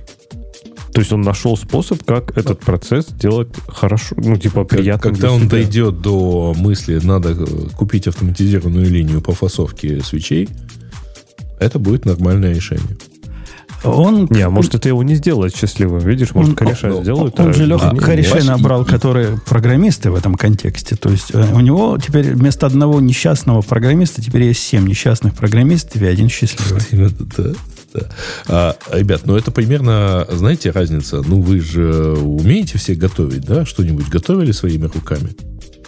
Ну, я не знаю, стейки пожарить, шашлык, там, салат приготовить и так далее. Ну, Все, это же Но это настолько отличается от организации работы на кухне ресторана, вот, вот, вот возня на домашней кухне, что вот это как раз вот эта самая разница, потому что дома вы, типа, такие все вольные художники, можете нарезать так и можете, так сказать, вообще радоваться, а на кухне должна быть технология в ресторане. Когда у тебя все заранее нарезано, когда у тебя там вот это собирается, а вот это поджаривается, а здесь у тебя сушеф работает и все такое прочее. Ну, вот, вот это разница между, извините, э, мастерской гениев и фабрикой по производству скрипок. А, а все-таки возвращаясь к исходной теме о том, что э, счастливая жена, счастливая жизнь, как happy wife, happy life – вот это, вот этот их подход. Ксюша, прямо хочешь что-то сказать не, по поводу твоего кажется, сексизма? Нет, мне просто кажется, что ты как бы не понимаешь, они, эта статья, опять же, я не, как бы не уверена, что я сто процентов с ней согласна, но я точно согласна с тем, что когда люди пытаются кучу ресурсов бухать в то, чтобы посчитать, кто как работает, а там нет какого-то простого числа. Любое, любое какое-нибудь число, которое ты получишь, как кто работает, у кого какая продуктивность, оно тебе, ну, очень ну, это такое как бы это, это не то. Ты можешь, наверное, вознаградить людей за это, если вдруг ты хочешь вознаградить, кто больше вложил в этот пирог. Это нормально. Но это тебе не даст никаких гарантий, что этот человек, например, дальше будет так работать да или ты, еще что-то. это какое-то очень спорное. Ты, ты не с тем споришь, а, ты да. в открытую дверь стучишься. Я всегда в этом подкасте... А, ты с этим согласен. Не надо э, продуктивность дико мерить. Ты не согласен с тем, что как бы надо их пытаться улучшать девелоперские тулзы и как бы какую какую-то и девелоперскую культуру создавать. Ты с этим не согласен? Давай про это. Ну, я пытался мысль сказать, что я в этом подкасте всегда продвигал мысль, что берешь программиста, который ты так или иначе решил, что он хороший, и начинаешь ему доверять. И следить за ним, сколько он там клавиш секунд нажал и что у него на экране, меня абсолютно не интересует. Но идея в том, что ты делаешь свою команду счастливой и более продуктивной от этого – вот эта идея, мне кажется, диковатой. То есть, если ты набрал таких людей, смотри, пункт выше, которым ты уже доверяешь как программистам, которые дают продукт, то вот это такой, э, ну, ты, ты вкладываешь туда, не знаю, десятки, сотни тысяч долларов. Чем больше ты вкладываешь, тем меньше ты с этого получаешь. Ну, ты будешь их жизнь улучшать на копейку и не на копейку. Ты потратишь миллионы, а тебе дохода от этого на копейку получится. Вот, вот эта связь мне видится очень условной. Ну, да. И... А вот мне кажется, связи. это функция размера, если честно. Мне просто кажется, когда у тебя как бы не, не очень большая команда, то там как бы, ну, вот действительно, ты улучшишь, но сколько ты времени сэкономишь? У тебя пять человек. А если у тебя, например, тысяча человек, то какой-то, например, вот у тебя тысяча человек, у тебя билд собирается час. Ты сэкономишь много времени, если, ты, если он у тебя будет собираться 30 минут. Ты берешь какие-то крайние... Ты, ты, берешь, человек... Нет. ты берешь очень крайние ну, примеры. Я чтобы тебе приведу... проиллюстрировать свою точку зрения. Конечно. Но да, как практический пример выглядит? Практический пример выглядит так. Прихожу я в компанию и говорю, вы что, дебилы? Вы заходите прямо на сервера руками голыми. Я вам поставлю сейчас бастионовский сервер. Я вам поставлю там суперзащиту. У вас будет 2FA. И вам всем необходимо будет, значит, дико как-то приседать, чтобы там VPN, чтобы был поднял. Начинается Ты крик. резко снижаешь им продуктивность. Конечно, начинается крик. У продуктивность снизилась. Догадайтесь, она снизится в результате? Да нифига подобного. Ну, не снизится она. Они через неделю привыкнут, что так надо. И никто этим париться не будет. Поэтому все это какая-то ерунда, ну, за исключением вот этих диких отклонений, как Ксюша рассказывает, 4 часа строится. Ну, если у вас 4 часа строится, у вас другие проблемы уже. Не, не уровня ну, продуктивности. Ребята, вы, вы, вы же вот недавно рассказывали про скорость света и так далее. Ну, э, ниже какого-то уровня, ну, наверное, надо строить Нет. по 4 часа.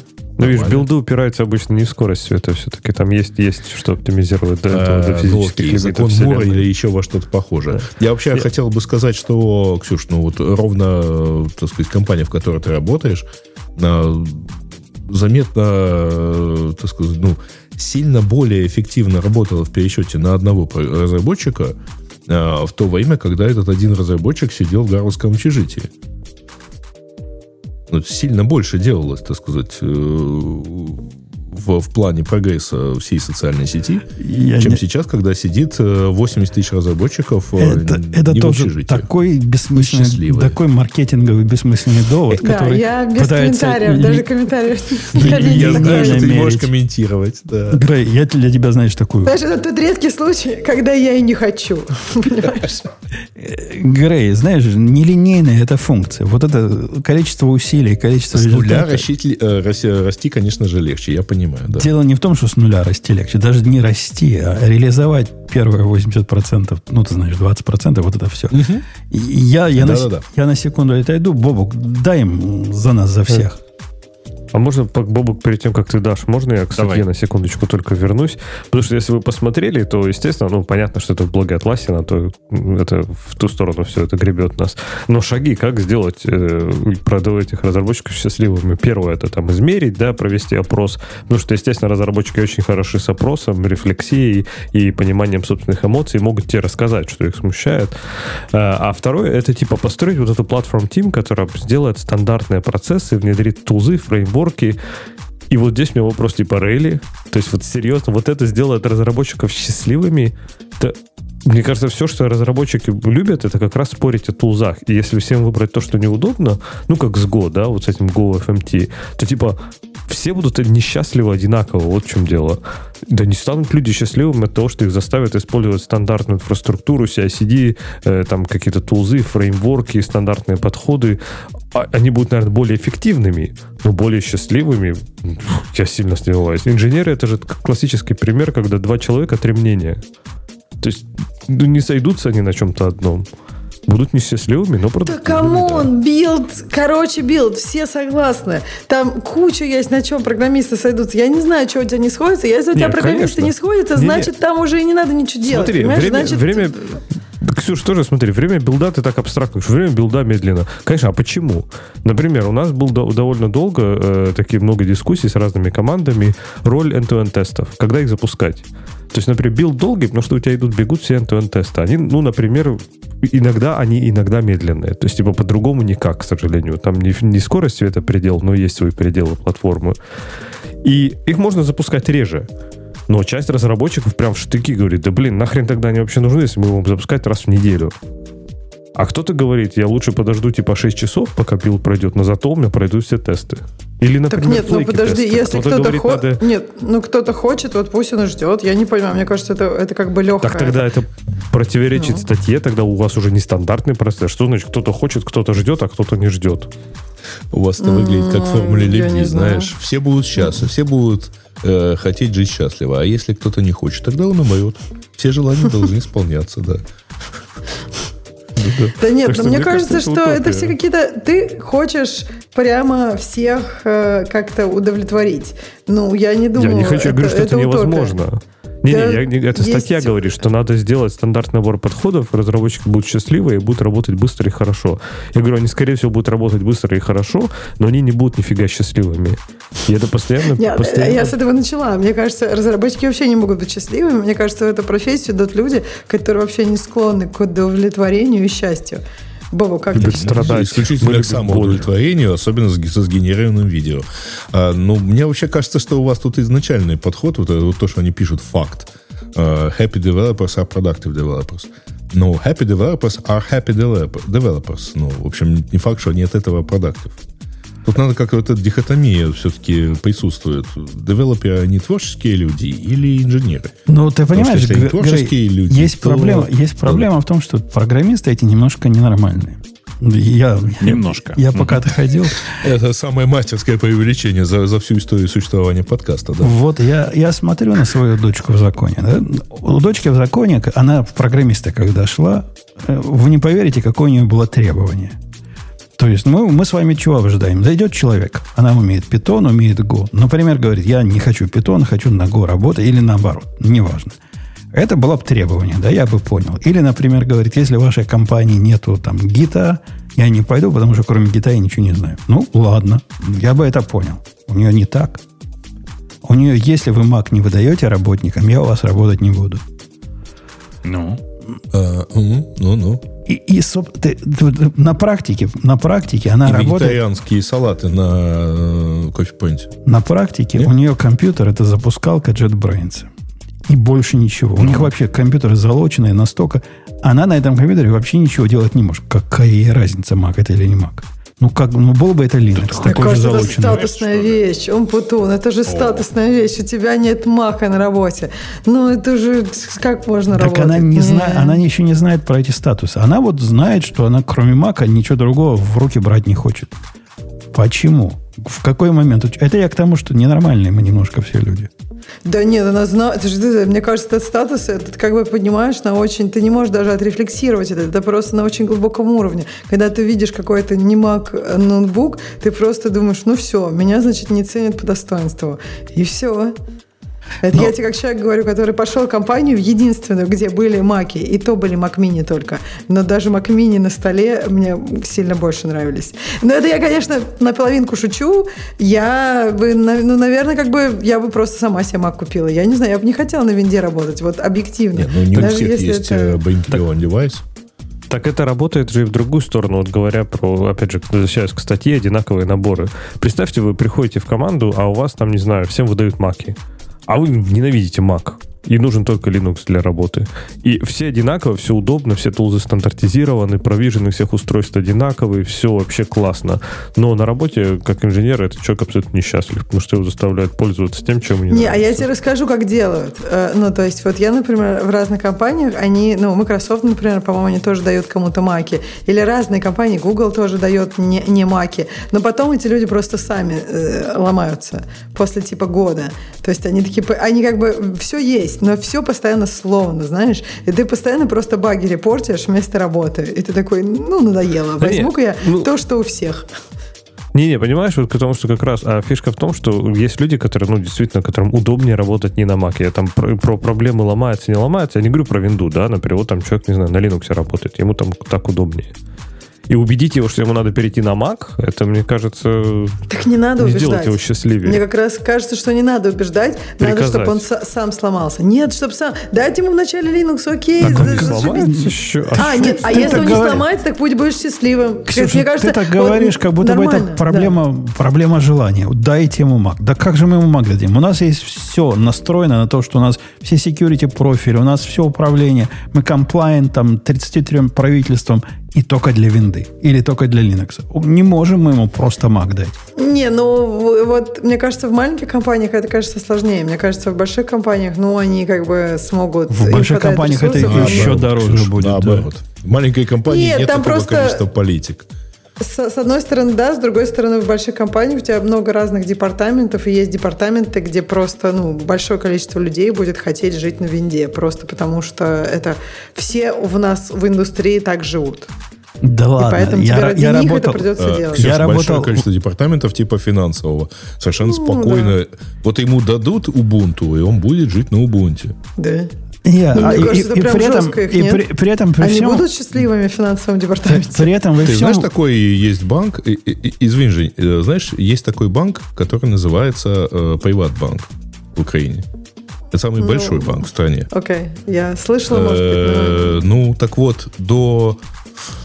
Ну, давайте так, по состоянию на 2014 год 100% эм, значит, рабочих мест э, в отделениях банков было на Linux. Я, я пытался... Потому что вообще все в браузере, на я, самом деле. И, да, вот даже если в браузере. Давайте представим себе, что мы все программисты пишем в VS Code, который в браузере. И при этом, при всем, пытался я сказать, мы все равно будем рвать себе все места и требовать, чтобы нам выдали маки. Потому что мы немножко ненормальные, как мы выше а, уже доказали. И я считаю, что нужно идти. Если возможно технически идти на поводу вот этой ненормальности, то надо идти. То есть тут я, я за то, чтобы поощрение программистам. Я, например, большой поборник того, чтобы программистам давать все оборудование, которое они хотят. Хотят два дисплея, получайте два. Хотите три, ради бога. Хотите компьютер и лаптоп, да ради бога. Мне видится вот эти затраты, себя окупающие настолько быстро и настолько реально, что тут просто копейки экономить. Но это не про, не про то, чтобы их делать счастливыми. Это про то, чтобы не мешать им заниматься работой так, как им это кажется правильным. Да, кстати, смешно. Я, по-моему, в одной довольно большой интернет-компании я был чуть ли не первым владельцем корпоративного MacBook. А, Гриш. Ну, я не уверен, что ты был первым. В феврале 2006 года. Э, ну, видишь... Э, Не-не-не, вру, 2007-го, извини. Было, было же много людей, э, ради которых компания готова была пойти на разные неприятные извращения. Ну, хочет, Мне повезло, что про меня компания не очень знала. Хочет начальник какой-то там MacBook, ну пусть возьмет, что. Э, давайте пойдем на, на следующую тему. Ну что, про то, что Nginx раскололся, и теперь треть разработчиков ушла в другой проект. Прямо собралась треть, договорилась. Треть разработчика. Да, сам собой и ушел. Не, треть, не-не. Слушайте, ну, э, Э, я даже не знаю, мне кажется, это довольно скучная, копа, да. это довольно скучная тема. Э, если очень коротко, то значит, есть э, Макс, который последние два года официально вроде бы как в Nginx не работал, а, но над проектом в компании F5 над Nginx не работал, вообще не работал в компании F5, потому что компания ушла из России Э, но продолжал контрибьютить в Nginx и был одним из э, топовых контрибьюторов. Э, можно посмотреть, по-моему, если... Короче, по-моему, пред, пред, пред, пред последний релиз Nginx подписан Максом был. Могу ошибаться. Но э, дальше произошла понятная херня. Есть э, э, часть э, Nginx, которая относится к категории экспериментальный, экспериментальный кусок в той части, которая HTTP 3. Э, и там нашли две дыры, э, которые, ну, как бы, просто две дыры. Э, в экспериментальном коде, как вы понимаете, еще в той части, которая по, по умолчанию выключена, и вообще это супер экспериментальный код, который там где-то в сторонке лежит, эм, ну, там могут находиться дыры, их обычно просто фиксят, для этого CVE не выпускают. Но компания все равно решила, несмотря ни на что, все равно выпустить CVE. Э, тут можно обсуждать долго, насколько это логичное или нелогичное решение. Вообще, ну, общая практика, общая практика говорит, что CVE в такой ситуации не выпускается, но в случае с Nginx и э, вот этим куском, который про HTTP 3, есть много компаний на свете, которые все-таки это дело используют. Поэтому, может быть, оно и имело смысл. Так, так или иначе, э, Макса не, поставили в известность и просто выпустили CV по этому поводу. Он взбесился и объявил, что все, короче, так дела не, не делаются. Это какая-то F5, это какая-то не, коммер... не, это не, не, не техническая контора. Э, и, хлопнув дверью, объявил, что будет делать свой, втор... свой, свой форк Nginx, который называется Free Nginx. Вот, собственно, вся история примерно. А вот это весь конфликт security, а да, который есть. Вот это все, что я объяснил. Ну, да. То да. есть вот э, это то, что он называет uh, doing marketing motivated actions.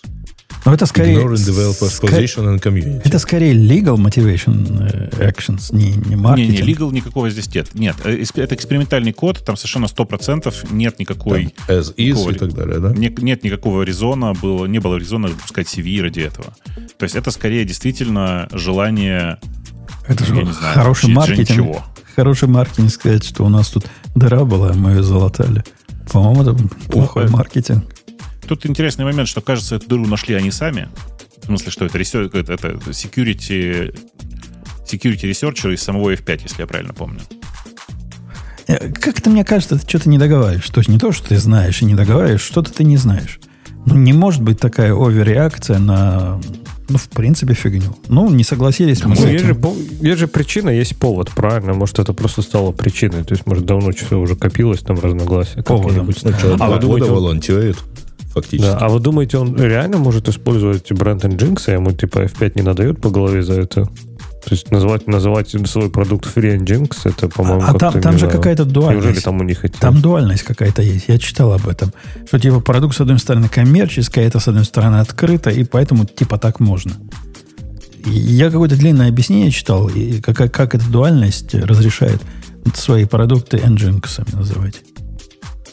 Ну, не знаю, мне кажется, что все равно риски этот, пойти в суд скажем, с этими с юристами F5 довольно высокие. Ну, пока F5 выпустила э, со своей стороны стейтмент э, про то, что э, нет, назвали, по-моему, Nginx Commitment, а про то, что они нет, они привержены идее open source, и они, конечно же, будут учитывать мнение девелоперов, там, там 5 пунктов на эту тему, и пока никаких угроз на эту тему нет. Я в обсуждении этого, этой новости читал людей, близких к телу, которые говорят, что если бы у F5 были какие-то мозги, они бы дали бы этому чуваку все, что он хочет, лишь бы, лишь бы он остался и скандал замять. Он типа действительно Но... такой крутой кекс? Это, я не помню, то ли сотрудник номер один, то ли сотрудник номер два, которого Сосоев нанял, когда э, открывали компанию. Да, не, не, нет, это и больше ну... было, типа, в конечном итоге. Но, ну, короче, это один нет. из топ, это точно один из самых топовых контрибьюторов э, во, во всем проекте. Ну, то есть так, это... А слушайте, так на... Говори, Леха, да. Угу. Не, я хотел немножко этот перейти на... В этом ты хочешь, если еще про авторов поговорить, то можем закончить. Я хотел просто перевести нас в другую эту, эту плоскость, поговорить вообще про Nginx, нафиг он нужен в наши дни. Но я так понимаю, ты хотел еще немножко про авторов поговорить. Да нет, Но... я, я готов с тобой нет. согласиться обо всем. Мне, глобально просто мне даже интересно, что типа это такой big deal получается, форк Nginx. То есть Nginx раньше это был вообще типа вау. Это было вау. А сейчас, ну вот серьезно, кто использует Nginx в продакшене сейчас вот из, из нас там пятерых? ну, я не использую, но я знаю кучу людей, которые по-прежнему его используют. Я думаю, что процентов 40 Понимаешь? сайтов сейчас и вот, точно вот работает это, на Nginx. Типа ты имеешь в виду ну, не статический хостинг, да, какой-то? Не а статический прям хостинг, а прям сайты, да. Ну, ну э, не, мне, ты... может быть. Я тоже вот я в той же ситуации, что я слышал, что все используют, но никого не видел, чтобы кто-то его использовал. Ну, подожди, ну это после Apache, это второй, так сказать, веб-сервер, который приходит подожди, на а у, Подожди, ну. а, а у вас что используется в качестве веб-сервера? Ну, Гошечка, что там родное у него идет. Да не, не, погодите, погодите. Все. Тут же какая-то есть у тебя... подмена понятий. Мы живем в эпоху, когда мы все в облаках, правильно? Все, весь большой продакшн в облаках живет. В облаках ты живешь за чем-то, что тебе обеспечивает э, ALB, ELB, или как бы оно ни называлось в ваших кубернетисах. Nginx там не Nginx, это вообще дело 33, на чем оно написано. Ты им не пользуешься, по сути. Тебе этот сервис выдают. Единственное твое, где ты э, можешь к Nginx прикоснуться, это Edge прокси какой-то, правильно? Больше негде. Но для Edge прокси Nginx использовать мне показалось не очень.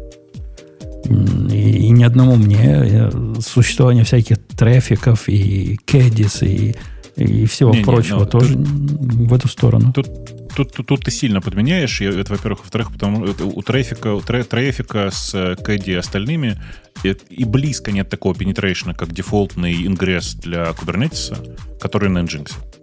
На самом деле Nginx, как и многие другие системы здесь, превратился, ну, как бы в невидимую прослойку. Нормальный разработчик этого не видит просто. На чем там оно крутится, никто не знает. Конечно, конечно. Я, я именно об этом говорю. Мы не знаем. ALB, по-моему, тоже на Nginx бежит, насколько я помню. Во всяком случае, раньше бежал. Ну, кого это волнует? Для нас, программистов с Лехой, Nginx исчез из поля видимости тех продуктов, которые, которыми мы пользуемся напрямую. Есть какой-то да. веб-сервер, есть какой-то прокси, есть какой-то load balancer. Nginx там внутри или не, или Envoy какой-то нас ну, не парит вообще. Так в том и дело. Подожди, э, то, то, что я хотел, собственно, спросить. Леша, а подожди, у тебя, ты, ты пишешь на Гошечке HTTP-сервис, ну, оно понятно, но а наружу да. он через что торчит? Ну, через ELB как раз торчит. Ну, так это значит через Nginx, на самом-то деле. Ну, может, не знаю. Ну, или на каком-то другом HTTP прокси, но, скорее всего, на Nginx. Нет, Типа, если у тебя дефолтный э, ELB, ну, если у тебя ELB, то, скорее всего, это Nginx. Если у тебя э, по дефолту настроен Kubernetes по дефолтным гайдам, как все делают, у тебя, скорее всего, Nginx. Э, и как бы все вот это вот, оно все э, на самом деле так или иначе Nginx. Просто оно настолько внутри, что кто-то тут в чате сегодня или в комментариях, у меня уж не помню, говорил, я вообще Nginx не пользуюсь, давно перешел на OpenRest. OpenRest это, знаете, да, такой, ну, типа, как это, э, способ экспозить сервисы наружу. И прикол-то в том, что внутри OpenRest тоже, тоже Nginx. То есть он, люди на самом деле просто он, не видят больше. Он даже там не сильно спрятан, внутри. кстати, внутри OpenRest. Да, да, он там полностью, конечно, конечно. И больше они везде пишут, что это наш дефолтный компонент и все дела. То есть, на самом деле, люди просто перестали на это обращать внимание. Им и так норм. Ну да, я... я думаю, Леха имел в виду, что ну, Nginx как в давние времена, когда наши деды с отцами. Идешь, настраиваешь вот это Nginx Conf и вот эти сайты available, вот это все. Ну, сейчас так не носят. Сейчас этого не надо.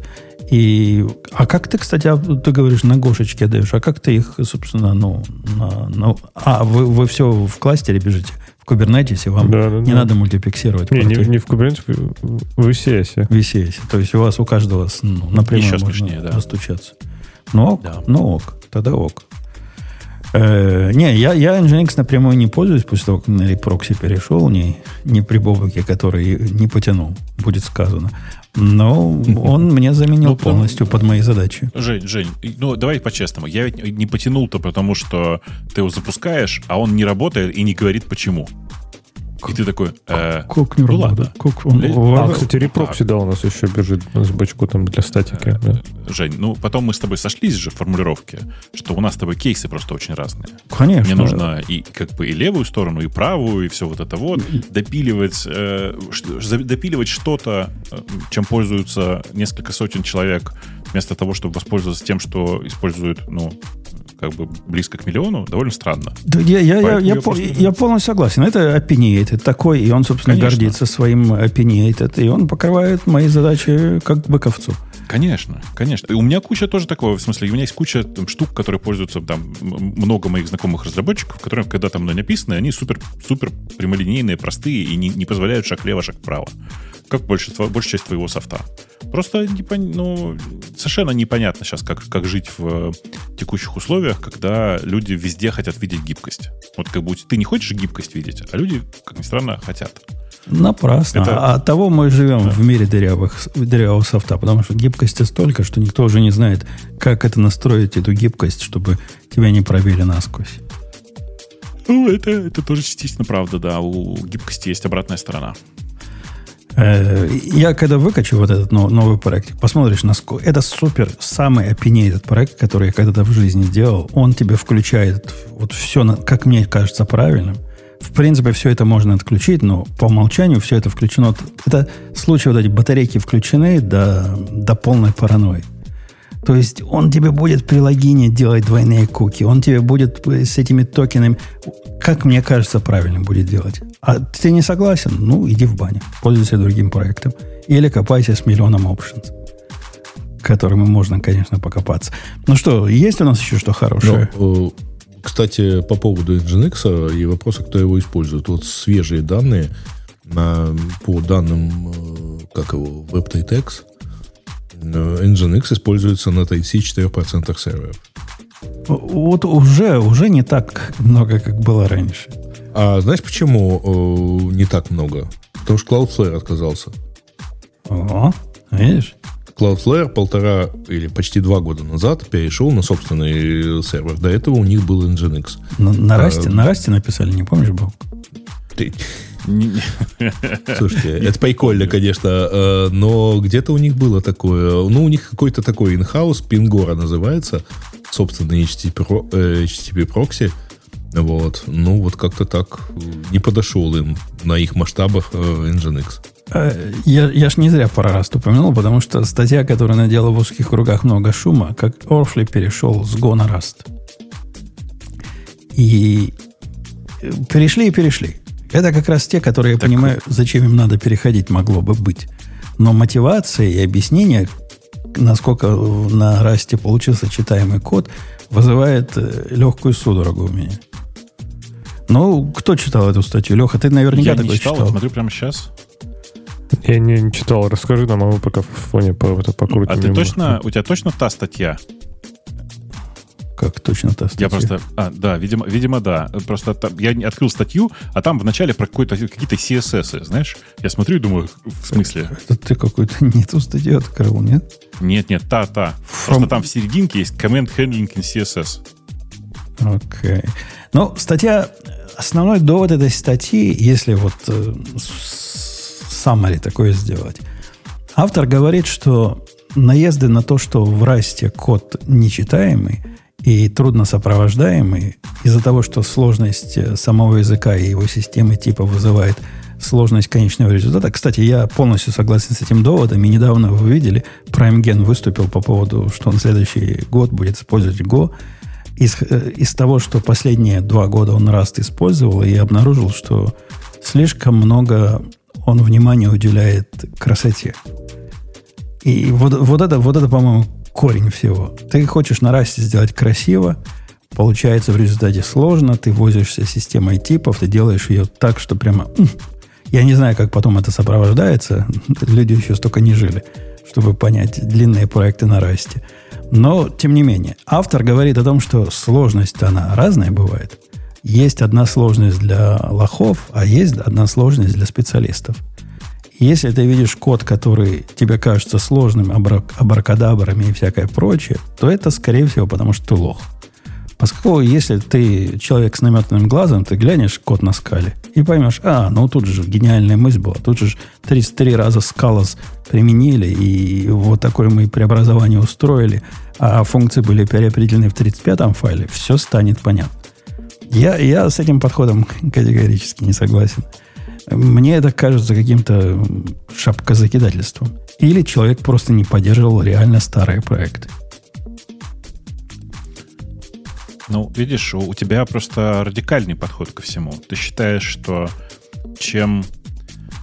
Сейчас я выражусь аккуратно. Чем, чем проще и прямолинейнее написано, тем лучше. Но люди, к сожалению, разные, и ну, у людей разные вкусы.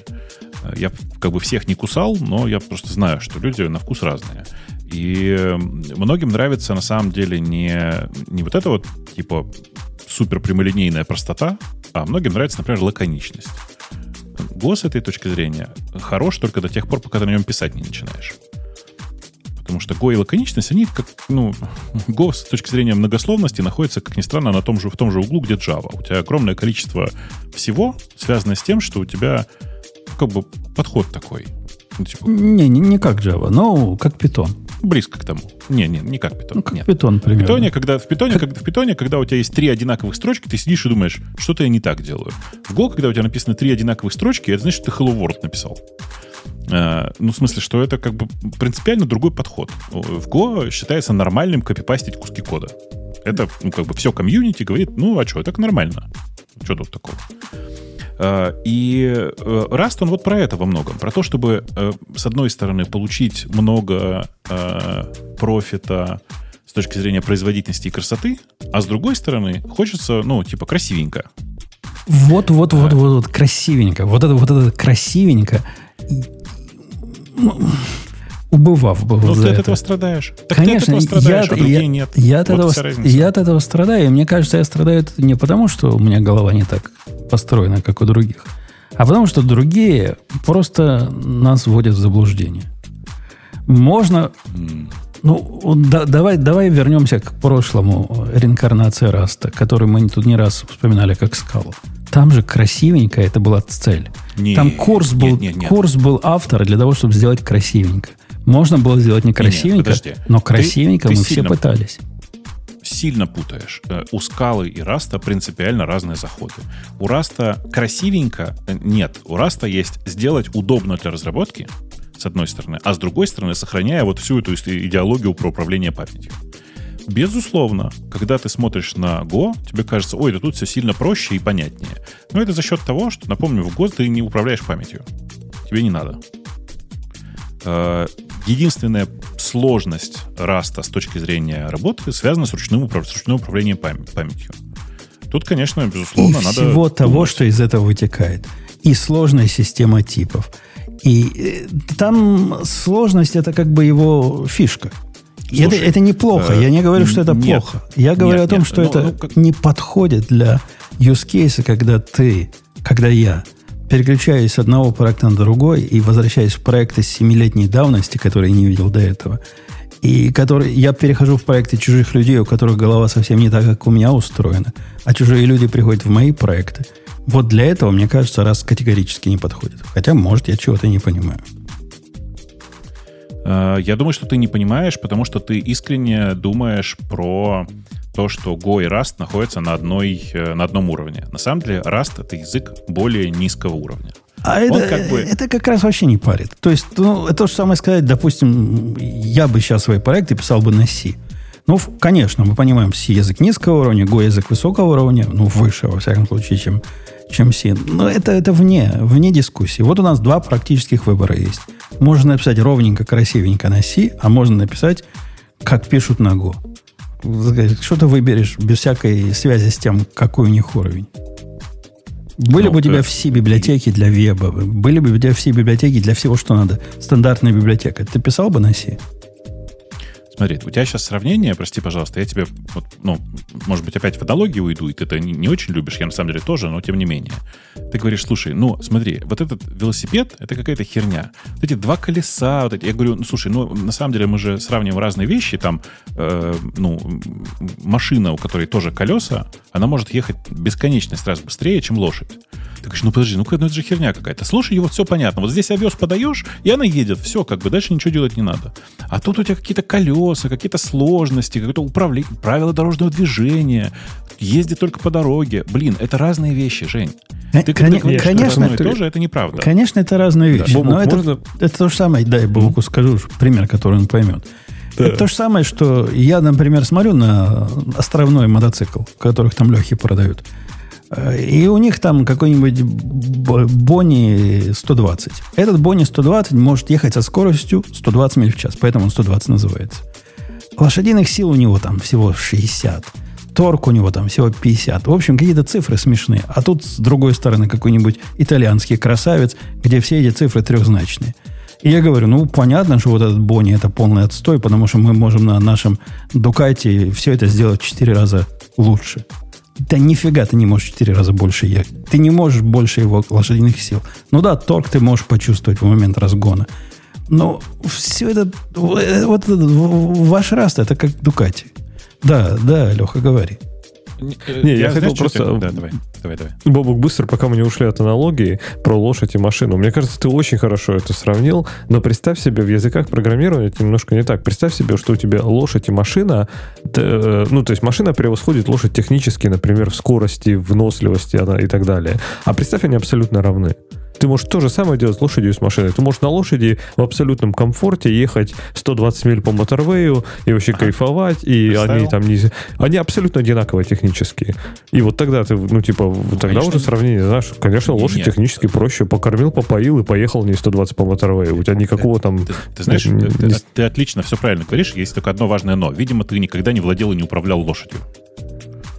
Нет, я говорю, представь, они вообще одинаковые давай, во всем. Давай представим себе, что машина ездит тоже со скоростью там 20-25 км в час, не больше. Там дело не в управлении, там дело в эксплуатации, понимаешь, и того и другого объекта. Э, и, э, ну, для меня здесь ровно такая же история. Я всегда, я который раз уже всем, всем говорю, что если вам не нужен, э, не нужна производительность, вам не надо в Rust. Если вам нужна производительность, там как бы есть какой-то смысл. Zig, Rust, вот это вот все, это языки ну, более низкого уровня. Если вам при этом на производительность плевать, то тогда на Go вам тоже не надо. Там вон есть питон с JavaScript. Там вообще просто все, как бы две строчки написал, все готово. Не, ну, ну тут же, ты, ты тоже передергиваешь. Да нужна достаточная производительность для достаточных use кейсов, которые достаточны в 99% случаев. Я, я напомню тебе, что больших гигантских сервисов, которые написаны на Go и обслуживают миллионы пользователей, миллиарды пользователей, прошу прощения, пока не наблюдается. Да ладно, у Гугла разве ничего большого? Uber, да. на, Uber написан весь, по-моему, на Go. И, и Kubernetes ну, типа э, тоже посмеивается немножко в сторонке, да. Не-не, подождите, типа Kubernetes это инфраструктурная штука, я, я, я специально про пользователей говорю. А, а какая разница, Бобок, если она инфраструктурная, а потом она обслуживает то, что, что юзают пользователи? Короче, Бобок, мне кажется, производительность – это континуум. Понятно? Я считаю, что у Раста есть своя ниша, у Go есть своя ниша, у Python есть своя ниша. Зачем кого-то из них, я не знаю, демонизировать? Но суть статьи так вроде никто раз... не демонизирует. Чуваки, чуваки просто перешли с одного языка на другой. И объясняют, почему. А, не, они не объясняют, а они, не объясняют, я почему. Не понял в статье, да. Они, они, я ничего не понял они оправдываются, что мы с Go на, на раз перешли, и код все еще читаемый. Вот такой у него подход. Не поверите, ну, да. но мы все еще можем читать код. Зачем вы это делали, ну, я типа, не мы, понял. Мы, мы, мы получили прирост производительности в 14, в 14 раз, а код по-прежнему читаемый. Оп, фокус. Я про, ну, про, про производительность ничего тут не написано. Где тут написано про ну, производительность? Это, потому, что, потому что это другая, другая отдельная статья. Ну, в смысле, того, что они делают. Ты, ты же, как бы, мы сейчас не это обсуждаем. Я вообще сомневаюсь, что Airflow сейчас вообще кому-то нужен в текущих условиях. Они там, типа, 4 года назад они были классные, но они, по сути, сейчас закрыли всю свою интересную мне деятельность. А напомнить, что они делали? Обсуждали, что, что они делали? Оф, это ты как-то это рассказывал. Смесь, это, это серединка между make-файлом и докером. Во-во, вот этой штуки надо в 14 раз больше производительность. Типа у них сейчас другое, у них сейчас другое решение, понимаешь? Они сейчас на самом деле делают довольно сложную систему автоматизации. Э, короче, они, они делают по сути CI/CD сейчас. Просто очень-очень странный, очень-очень сложный, с э, постоянными проверками, с, с кучей перекладывания файлов, кэширования, всякое такое. И да, Жень, я понимаю, что это твоя вечная мантра, потому что, ну, есть же достаточно, типа, вот Go быстро работает, и все, и нормально. Но нет, есть много людей, которым этого не, недостаточно. Happy developers. Mm. Дело не в девелоперах. Okay. Дело в том, что иногда, просто дело в том, что иногда оптимизация на 10% дает тебе 10 миллионов долларов. Все я понимаю. Я просто в конкретном случае написания make-файла на стероидах мне выглядит смешно разговоры mm-hmm. про производительность. Да не-не, у них же основной заработок это их э, вот этот Earthly Cloud новый, э, а сам Earthly, мне кажется, они просто забили на него нахрен и все. Ну, может быть, в, в клауде, что? где они экономят каждую копейку, я могу понять, потому что, ну, что там скрывать, в свое время при переходе с Java на Go один из э, доводов был в том, что мне в контейнерах столько памяти уже не надо, сколько надо было раньше. Так что я это, в принципе, где-то могу понять.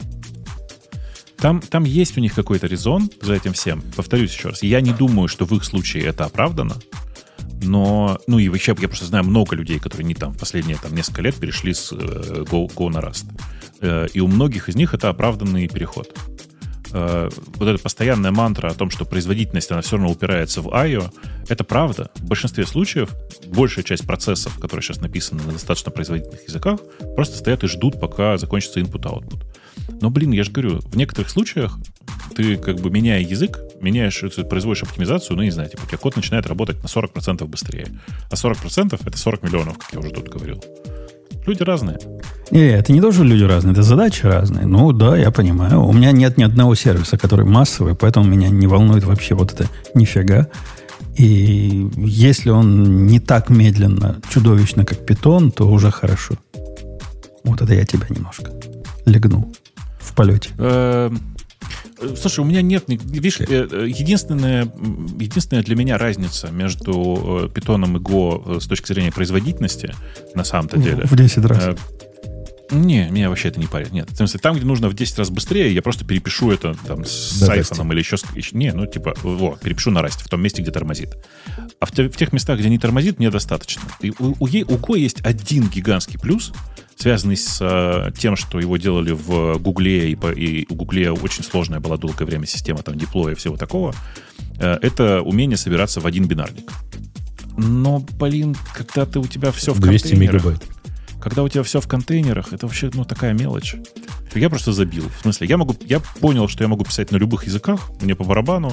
Э, на питоне я просто пишу быстрее. Вот вся разница. Не, Грею 200 мегабайт ты загнул, конечно. Ну, ты, ты попробуй как-нибудь на Go написать программу 200 мегабайт и потом там пок- оптимизировал прямом эфире. Жень, я могу. Пару выпусков там, назад. Я, я могу. Я напомню, что ровно для, в Go ровно для этого есть возможность инклюдить файлы прямо внутрь бинарника.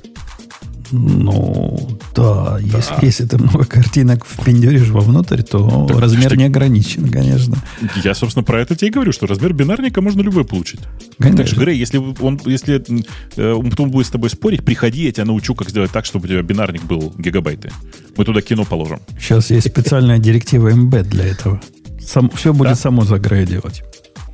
Слушайте, я не помню, мы обсуждали или нет. У меня тут пару дней назад попался э, приложение для iPad. Называется I, ISH. Короче, что ты ставишь себе э, приложение, а внутри Alpine. А, да, конечно, конечно. Это, да. это частая история, да. Он не только да. для iPad, ты можешь на, на iPhone точно так же поставить, да. Ну да, да, и, да. И ну, то есть такое iOS-приложение, да. Угу. Вот. Прекрасная это, штука. Что, и дальше знаете, ты внутри ставишь себе небольшую, небольшой себе Linux. Это, как же он назывался? Термиус, терминус, напомните в чате для андроида. Как называлась? Такая же фигня ровно для, для андроида. А зачем это надо вообще все? А, ну, прикинь, тебе хочется иногда на своем полноценный айфоне... терминал, да. Пол- полноценный терминал с полноценным Linux. Подожди, вот а причем, причем здесь полноценный терминал? Терминал — это терминал. Зачем для... Linux пишет, да. Ну, вот они его как-то так, да. Я тоже, после того, как поставил понял, что там Linux отдельно ставится, Alpine, ну, думаю, а почему терминал? Ну, в смысле, Linux ну, поймал ну, Не, не, подожди. Тер... Ну, это полноценный Linux. Например, я хочу, э, я не знаю зачем, но это представим, на iPad Vim запускать. Да, там э, в отличие, отличие от терминала, там в том, что ты туда можешь поставить там через apk э, все, что хочешь. Все так и но, ставишь. Какой-то такой сомнительный use case. Но, прокси, но да. наверное, да. Наверное, не, не, наверное не, я тоже думаю, что сомнительно, но окей.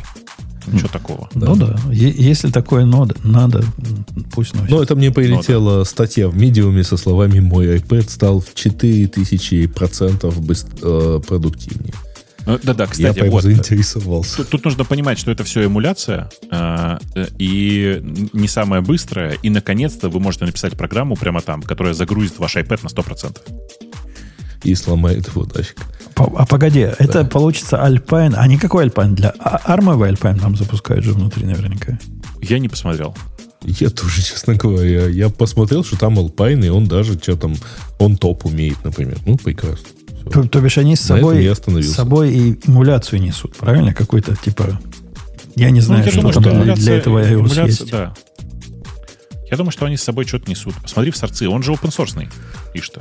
Да мне не настолько он интересен, поскольку сама идея продукта кажется диковатой немножко. Ну что, у нас э, есть еще тема какая-то или на слушательские? Ну, на самом деле, я тут добавил одну тему. Это про, так сказать, не, запуски не, X86, Жень, я, я, я зашел. X86 эмуляция. Окей. Okay. А. Вот. А, тут Google тоже объявил свои запуски на этой неделе, между прочим.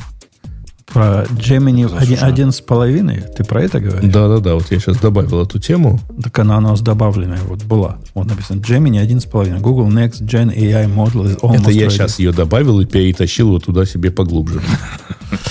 Извини. Она, конечно, уже добавлена. Да, формально добавлена, да. Вот. А... Там, там, на самом деле, главное достижение, никто ее, на самом деле, я думаю, не проверял толком, э, они утверждают, что... Ну, так она еще не всем доступна. Да.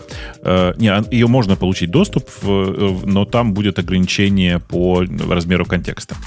Э, значит, дело в том, что Э, есть э, Gemini, которую недавно всем показали, Gemini Ultra, да, все таки ура, ура, она похожа на GPT-4, на самом деле не, не особенно похожа, но во многом... Скорее, это и с половиной плюс. Не-не-не, ну она близка к четырем по многим аспектам. Э, самое грустное, знаете, в том, что она пишет код существенно хуже, чем GPT-4. Вот это прям меня смущает.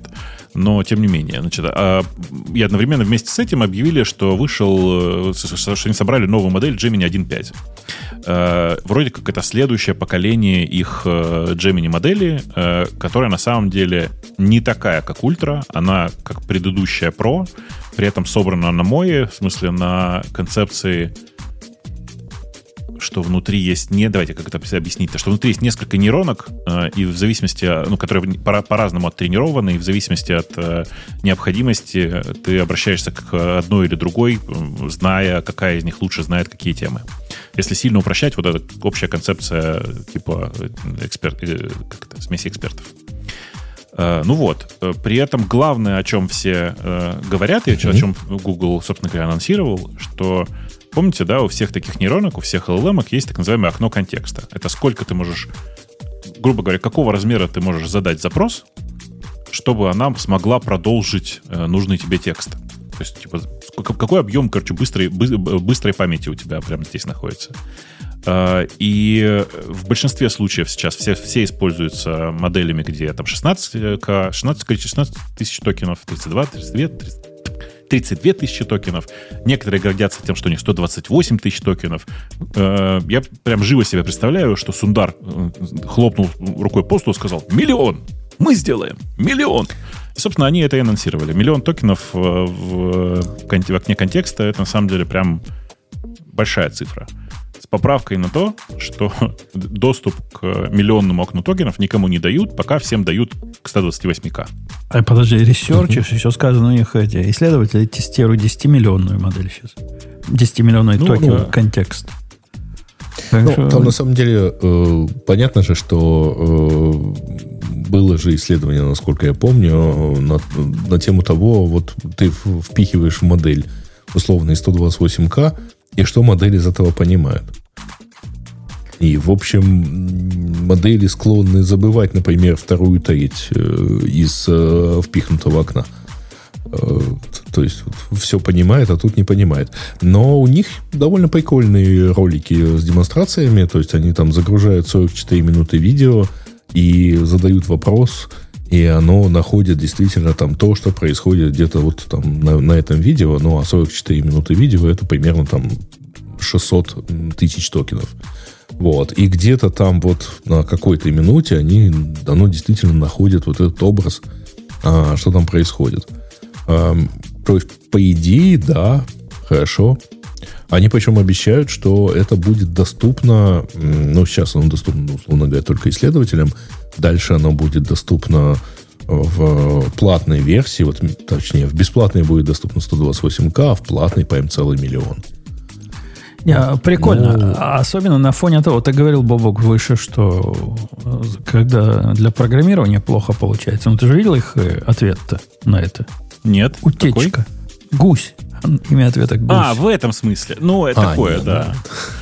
Там совсем другая модель, она сильно меньшего размера и такая, ну, как по конструкции больше похожа на вторую ламу классическую. Э, ну, ты оценил мой сарказм, да, когда я писал, что э, у них э, новая эта модель, которая гуси внутри, она натренирована только на, на супер высококачественном коде, написанном гуглерами. И ну, по большому счету, оно так и есть. В смысле, что действительно у них э, есть внутри теперь нейронка, которая используется вместо э, Copilot э, сотрудниками. В смысле, должна использоваться. Пока вроде бы не особенно используется, но что-то делают такое. Вот. Э, короче, это прям... Ну, ну это какой-то э, жуткий инбейдинг. Эм, что? Инбейдинг. Э, э, знаешь, есть важный... Помнишь в Кинзадзе ну, uh-huh. там, там была важная мысль о том, что не надо э, использовать, э, думать на языках, окончания которых ты не знаешь. Оно к эмбеддингу не имеет никакого тут отношения. Э, Я не к эмбеддингу имею в виду, а инбейдинг, то есть э, генетическое понятие. Вы понимаете, какое слово он сейчас говорит? Нет, никто не понимает. Я понимаю слово, но я не понимаю, как оно сюда относится. Имбридинг. А, я имею в виду, Имбридинг? когда вы в непрестанном скрещивании ограничиваете, так сказать, условное количество генетических э, вариаций, то у вас происходит вырождение наследственное. Будем... А, инбридинг. Да. Будет как, okay, в, как в Израиле. Знаешь, как Ксюша да. в Израиле, когда женщина забеременевает, ей специальный тест делают такой – Э, такой специальный Не слишком много у тебя евреев? Специальный еврейский тест, да. Всем, всем делать обязательно. Ну, то, там есть а какая-то... тест? Ну, евреи там между собой сильно пересекались, ашкенази. Вот, вот. Да, и делается тест ну, вот на какие-то очень суровые генетические отклонения, которые, видимо, А, так популярны. подожди, сейчас везде это... тест не, не, на генетические отклонения Это делают. конкретно вот на вот эту болезнь, а, которая, которая ашкеназская А-а-а. такая, да. А, ну понятно. Нет, ну вообще сейчас генетические тесты популярны. То есть это вообще полезная штука, потому что там разное Нет, может ну, быть. Я, я не помню, как оно называется, но пусть нам израильские скажут, которые недавно беременели. На что именно проверяют? Я сомневаюсь, что у нас в чате есть кто-то, кто недавно беременел, вообще когда-либо беременел. Ну, вообще когда-либо, наверное, есть. Ксюша, Но это был сексизм это прям... с твоей стороны, ты понимаешь, да? Нет, ну... То есть ты сомневаешься, подожди. что у нас женщины Что, ты можешь забеременеть? Нет, что в чате есть люди, отсутствуют. Нет, но у нас мало, мало девочек, э, они, может быть, просто не, не беременнее Короче, я имел в виду немного другой Еще из Израиля. Что если вы обучаете модельку, которая ну, исключительно на каком-то замкнутом э, множестве кода, то, в общем, вы не получите никакой свежей крови, то есть вы не получите никаких свежих идей, методов там и, и всего прочего. Ну, может, у них такая большая кодовая база, что она собой может весь мир заменить. То есть у них много джунов, да? Не-не, тут есть важный момент, что э, на самом деле же у них не только кодовая база, но и история изменений. Э, а для обучения это вот она в основном нужна. Не просто Кстати, я вот это, подумала, что вот у Гугла с Ютубом-то достаточно э, этих датасетов, чтобы обучать такую штуку. А вот действительно интересно, где AI, OpenAI ее взяли. А почему э, нет? Не, нет, дело в том, что э, у Гугла, э, давай так, команда Ютуба супер пристально смотрит за тем, чтобы никто из гуглеров не использовал никаких данных Ютуба. Почему? Потому что данные, которые, ролики, которые загружены в, на YouTube, вообще-то принадлежат пользователям с точки зрения. Подожди, а там прав. нет никакого вот э, агримента, что не Google может это использовать? Нет. Нет, никакого там агримента нет. процентов. Ну, слушай, короче, давай так. Я несколько раз пообщался за прошедшую неделю с чуваками mm. из Гугла, и мне все говорят одно и то же. Что вообще непонятно, откуда OpenAI взяли этот датасет, потому mm-hmm. что, типа, мы сами, мы сами бы такой датасет хотели, но в, нам, нам прям запрещают. И, э, ну, на самом деле, вспоминая старые истории про YouTube, я думаю, что так оно и есть. Просто мне кажется, что YouTube, он как бы очень долго не генерил деньги для компании. И мне кажется, ну как бы, опять же, если, конечно, там нет агримента, то я думаю, придет день, когда он появится. Когда нам всем просто разошлют, конечно. что как бы вот, ну просто, а интересно, где OpenAI достал эти данные? Потому что не так много больших компаний. Или вот, Бобок, ты знаешь, есть какие-то датасеты? У меня есть э, гипотеза, да, что, если вы помните, они когда начали выпускать Дали, э, все тоже спрашивали, где, где они, где взяли, где взяли, а оказалось, что они купили права у Шаттерстока. Ну, в смысле, у большого mm, да, фотостока. Да, да, да. Здесь такая же история. Могли купить у большого видеостока или видеостоков. Могли просто взять у того же Шаттерстока, потому что сейчас все имидж-банки это еще и видеобанк. Не-не, видишь, ну, дело в том, что у Шаттерстока очень мало да. видео у одного. Конечно, я хотела сказать, Шаттерсток там э, фоток-то дофигища, а вот но Shutterstock не один на этой планете. Uh, да, да, я к тому, что купить у разных стоков вполне себе вариант. Я, mm собственно, на это и намекаю. Вот те самые, не, просто все, кто сейчас продает стоковое фото, продают стоковое видео. Вот просто нет ни одного э, банка изображений, где нет видео. Ну, ты думаешь, оно сравнимо по объему с каким-то большим, там, тем же Ютубом? Не, ну с Ютубом, понятно, не, не сравнимо вообще никак. Но и, строго говоря, весь объем фотографий в интернете тоже несравним с э, Shutterstock или с кем-то еще. Со стоковыми изображениями.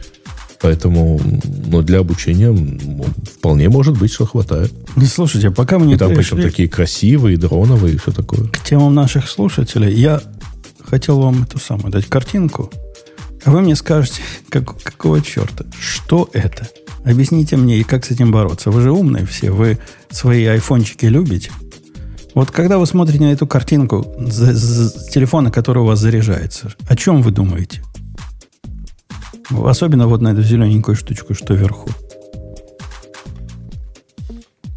Зелененькая штучка означает, что ты на звонке. Да, да. Почему она возникает? Никакого звонка нет. Она вдруг сама а... возникает время от времени. Это зелененькая трубка. И она стоит. Это, я все время нервничаю, думаю, может, это звонок какой-то. Меня сейчас кто-то слышит. Нет. Снимаешь телефон с подставочки. Поворачиваешь, никакого а, звонка нет. Ну, возможно, Может, voicemail какой-нибудь? Да, да, не, не voicemail, нет. Э, больше похоже на другое, на то, что вот таким образом показывается, что микрофон включен. Ну, снимаешь его, включаешь. Нет, микрофон не включен. Желтенько не горит нигде. Это явно mm-hmm. какой-то баг. Оно удивительная какая-то. Причем постоянно у меня это возникает. У меня такое впечатление, что оно сломалось, когда мне кто-то позвонил один раз. Я не успел ответить, когда он стоял в таком состоянии. И с тех пор он в этом, в этом стейте и завис. Какой-нибудь флажок не сбросили. Нет, и гарнитура не подключена. Да это явно иконка не про это. Это иконка, которая возникает, когда ты действительно по по телефону разговариваешь. Ну, да, по звонке. На да. звонке или когда у тебя есть контекст, ответить на звонок. Да. да. Ну, в общем, баг. Надо, надо, надо чинить. Ну что, пойдем а в тему мы знаем, наших... что у тебя минус 2, да. Минус 2. Ну, не врал же, видишь. Окей, тема наших слушателей выбрал. Пойдемте. Ну, первую тему про Nginx мы можем пропустить. А вторая тема SpaceX приезжает в Техас. Ну и Маск, разумеется, призывает остальных последовать. На самом деле он переезжает не в Техас, он уезжает из Делавера. Не-не, он правда, а... переезжает, он правда переезжает в Техас, только не, не, не, понимать, он юрисдикцию не... меняет из Делавера, потому что Маск обиделся на Делавер. И это не только SpaceX переезжает э, из Делавера, но и Tesla тоже переезжает из Делавера. Да, конечно. Нет, в смысле, просто так да. говоришь, как будто бы не в Техас. В Техас. Они, он переезжает в Техас. Тут просто важно, что он переезжал не куда, а откуда. Он действительно уехал да. из Делавера. Вот-вот. Я, и, а, собственно, ровно это и говорю. Тут, тут, тут важный момент, что это не, не уехал из Делавера как э, фабрика или что-то, а как юрлицо. Это да. просто про перенос Он меняет инкорпорацию после того, как э, э, Chancery Court в Делавере значит, сказал, заявил, что, в общем, Маск недостоин э, той компенсации, которую ему присудили в Тесле. Угу, все так. Вот. Все так. Потому а что... Да. Да, да. А слушай, а мы же не обсуждали, да, эту историю никак? Вы не обсуждали эту историю, пока меня не было? Ну, у меня же мораторий на Маска, поэтому я не предлагал. Окей, хорошо, хорошо, договорились. Вот, не, э, там была действительно история про то, что когда, по-моему, в 2018 году Совет директоров ему Э, поставил типа KPI, Он его выполнил, ему там почиталось там какое-то жуткое количество миллионов долларов в качестве компенсации, и вот теперь суд в Делавее ему сообщил, что нет, он не может претендовать на это, потому что у него зависимый э, совет директоров, и вообще это все не в лучших интересах акционеров. Вот. И на эту тему было даже какое-то возбухание пару недель назад э, в интернетах. Ну, вот, да, недостоин, короче. Но у него действительно зависимый, так сказать, потому что на прошлой неделе был отдельный скандал э, со статьей, по-моему, Wall Street Journal про то, что э, мало того, что он сам употребляет всякие там разные вещества э, с кетамином и всем прочим, а, но еще и директоры Теслы, ну, то есть члены совета директоров, а, в Тесле то есть вместе с ним бухают, употребляют и так далее. То есть, в общем, как-то совсем независимые какие-то. Ну, э, это да, это правда. Накурятся своего кетамина и сидят, да. Вот, вот, э, да. Блин, какая глубокая шутка. Когда, когда начнутся... Шутка даже кетаминовая немножко получилась. Э, да, чего? Когда, говорю, начнутся требования закрыть этот подкаст, поскольку вот он в его время выпил бутылку пива. Скоро, скоро. А что пил Я, там кстати, Леха? Это тоже, а, а вот реально, бабка, вот это вот прям в суде, типа, они там вместе бухают, и поэтому он зависимый. Не-не-не, а, Какая-то странная идея. Нет, не а в суде, конечно, потому что это две разные, э, как бы, два разных месседжа а, про то, что он сам употребляет, и про то, что вместе с ним употребляют там часть совета директоров, например. Это все, так сказать, злобные журналисты разгоняют. А суд просто вот решил, что да, вот он недостоин, и такая компенсация, она не вызвана лучшими интересами акционеров. Да, да тут правильно тебя поправляют. Миллиардов, миллиардов, не, не миллионов. Ты просто два раза сказал миллионов. Нет, 56 миллиардов в стоках, э, в стоках самой Теслы. Угу. Э, окей. Вот. Что дальше? Ну, я же говорю, у меня МР я даже не слежу особенно. Да, да, да. Интересно, кстати, что в суд подал э, не какой-то там из, из совета директоров или что-то такое, а просто рядовой акционер Теслы. Ну, то есть, как бы... Э, Активист. Да-да, вдвойне смешно. Так, эм, так, а, да, значит, про еще? UV. Про UV. Тут давайте я угу. пару слов вставлю, потому что там какие-то комментарии смешные. Значит, есть такие чуваки, они называются Астрал. Э, это чуваки, которые придумали очень, как мне кажется, интересный заход. Давайте все вокруг тулинга, э, связанного с питоном, типа начнем делать сами. Типа начнем делать сами, по-быстрому, по-новому, так, как нам нравится. Они начали с того, что сделали Roof. Roof — это линтер э, для питона. Линтер, форматор там и всякое такое.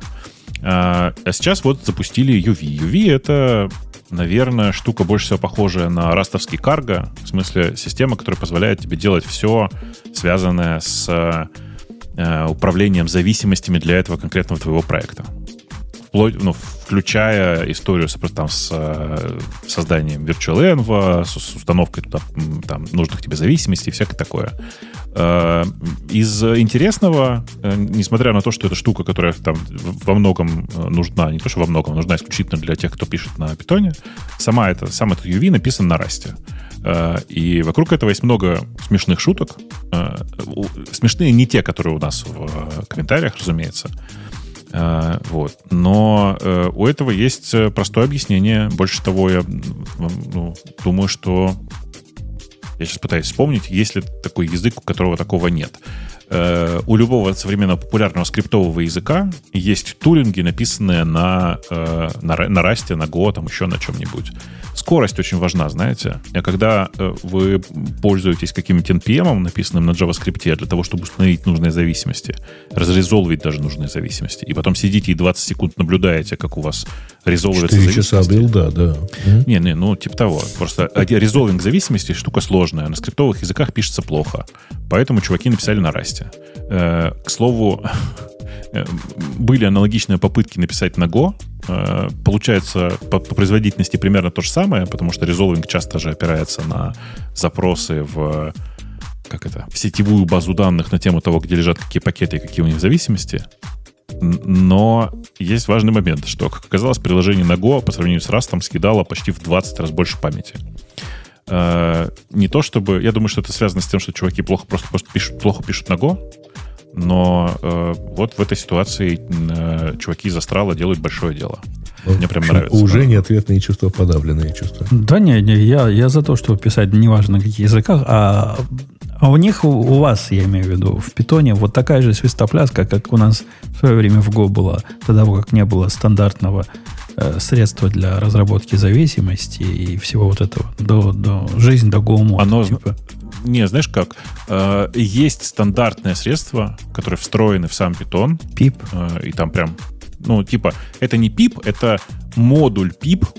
Давай так, короче, э, стандартный способ разработки на питоне выглядит так. Ты создаешь новую папку, там, например, где у тебя каталог будет. После этого ты пишешь питон минус э, m, то есть э, запустить модуль э, который называется Venv, и создать здесь виртуальную среду, где у тебя изолированный питон прямо здесь, в этой папке. Э, и после этого у тебя там в этой же папке есть пип, которым ты можешь делать все, что тебе надо. Да, но, видимо, как бы... что-то пошло не так, раз альтернативное делают. Очень медленно.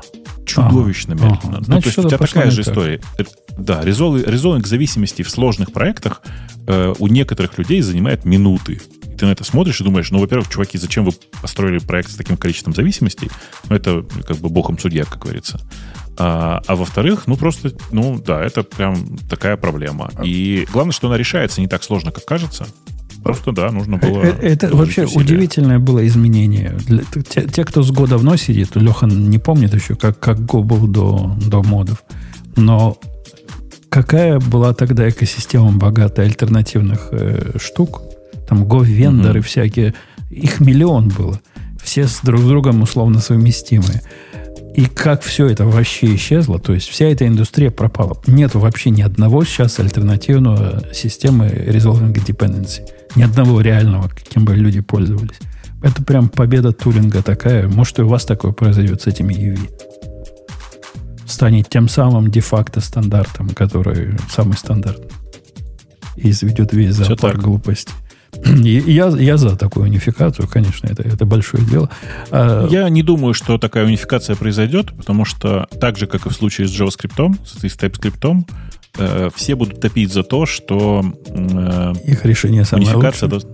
Нет, за то, что унификация э, там, чего-то в, в TypeScript должна быть написана на TypeScript. Я думаю, что вот, к сожалению, в этом проблема. Но э, есть унификация де-факто, том смысле, что все решили, что надо пользоваться вот этим. И UV это очень хороший э, претендент. Так может они де юра сделать, впилят там в стандартный тур, набор тулингов, который будет прям поддерживаться не, прям питоном. Не верю. Прям не верю в это. Вообще не верю. Ну ладно, это на самом деле не очень важно. Э, важно, что э, чуваки, мне кажется, делают очень большое дело. Я прям за них очень рад. Мне кажется, что они прям э, в состоянии порвать этот рынок Вообще интересно, да? Типа, чуваки построили компанию. Астрал это же компания. Она open source, но тем не менее. Э, чуваки построили компанию на том, что пилят тулинг. У них даже там инвестиции подняты, причем при, приличные инвестиции. И много людей этим пользуются. Короче, э, мне кажется, потенциально это может быть новое совершенно слово в построении компаний. Когда люди делают типа простые консольные тулзы, которые очень нужны разработчикам. Не понимаю, как пока зарабатывать будут, но ну, HashiCorp, хороший. HashiCorp вот с этой стороны примерно и поднялся в свое время. Угу. Есть такой рынок, хотя, конечно, заходить на него мне даже страшно представить, как это может работать финансово. Ну, как-то как Да-да, мне тоже очень страшно, да. Red Hat же поднялся. Нет, Нет ну, Red Hat поднялся другое, давно, и там, да, и там был совсем другой бизнес. А, так, так, что э, Так, мне пора. Всем пока. Да, обнимаю, пока. Ну, давайте, пока. А, чат GPT будет запоминать и забывать вещи по вашему требованию. На самом деле, э, да, OpenAI запустила функцию memory а, в чат GPT.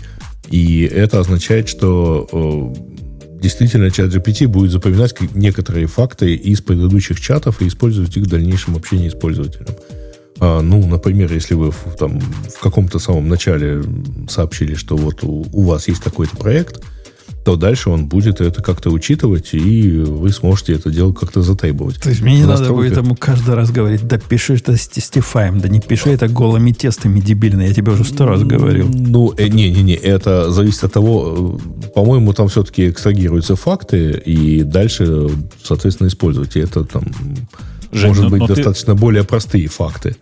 Но такой GPT типа. ты давно уже мог написать. Так я написал, он все равно забывает. Это. У меня... А, ну, значит, можно GPT... продолжать забывать. Конечно. Ну, Но, кстати, я, переби, я перебью тебя, Грей, там, потому да, что важное скажу, важное. Вот этот трюк с дифом, если вы знаете, о чем я говорю, он просто реально данным небесами. Как, как, какой трюк с дифом? Ты о чем? Ну, то, что... Сделаем не диф? То, что чат GPT забывает не. дописывать код, сейчас. Он ленивый стал, да, код он тебе пишет. Uh-huh, а, а тут да, напиши да. код. Так вот, если ты скажешь, ну, код не пиши, а произведи мне Unified Div, он перестает э, вот это делать. Он дает полный код каждый раз.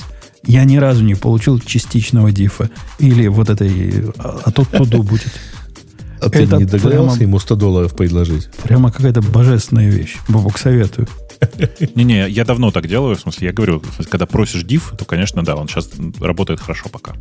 Но я думаю, что постепенно и эту дырочку прикроет. Он догадается и станет присылать div, да.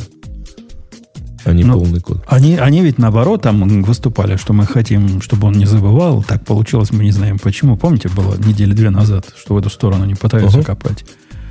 Так что, ну, пока div это спасение. Я ленивый, мне, я говорю div, а потом приведи и код. И когда делаешь div, а потом и код, код тоже приходит полный. Но, во всяком случае, в тех случаях за mm-hmm. неделю, что я это пользовал, код был полный все время. Так что, Леха, хозяйки ну, на заметку, бери. Просто потом спасибо скажешь.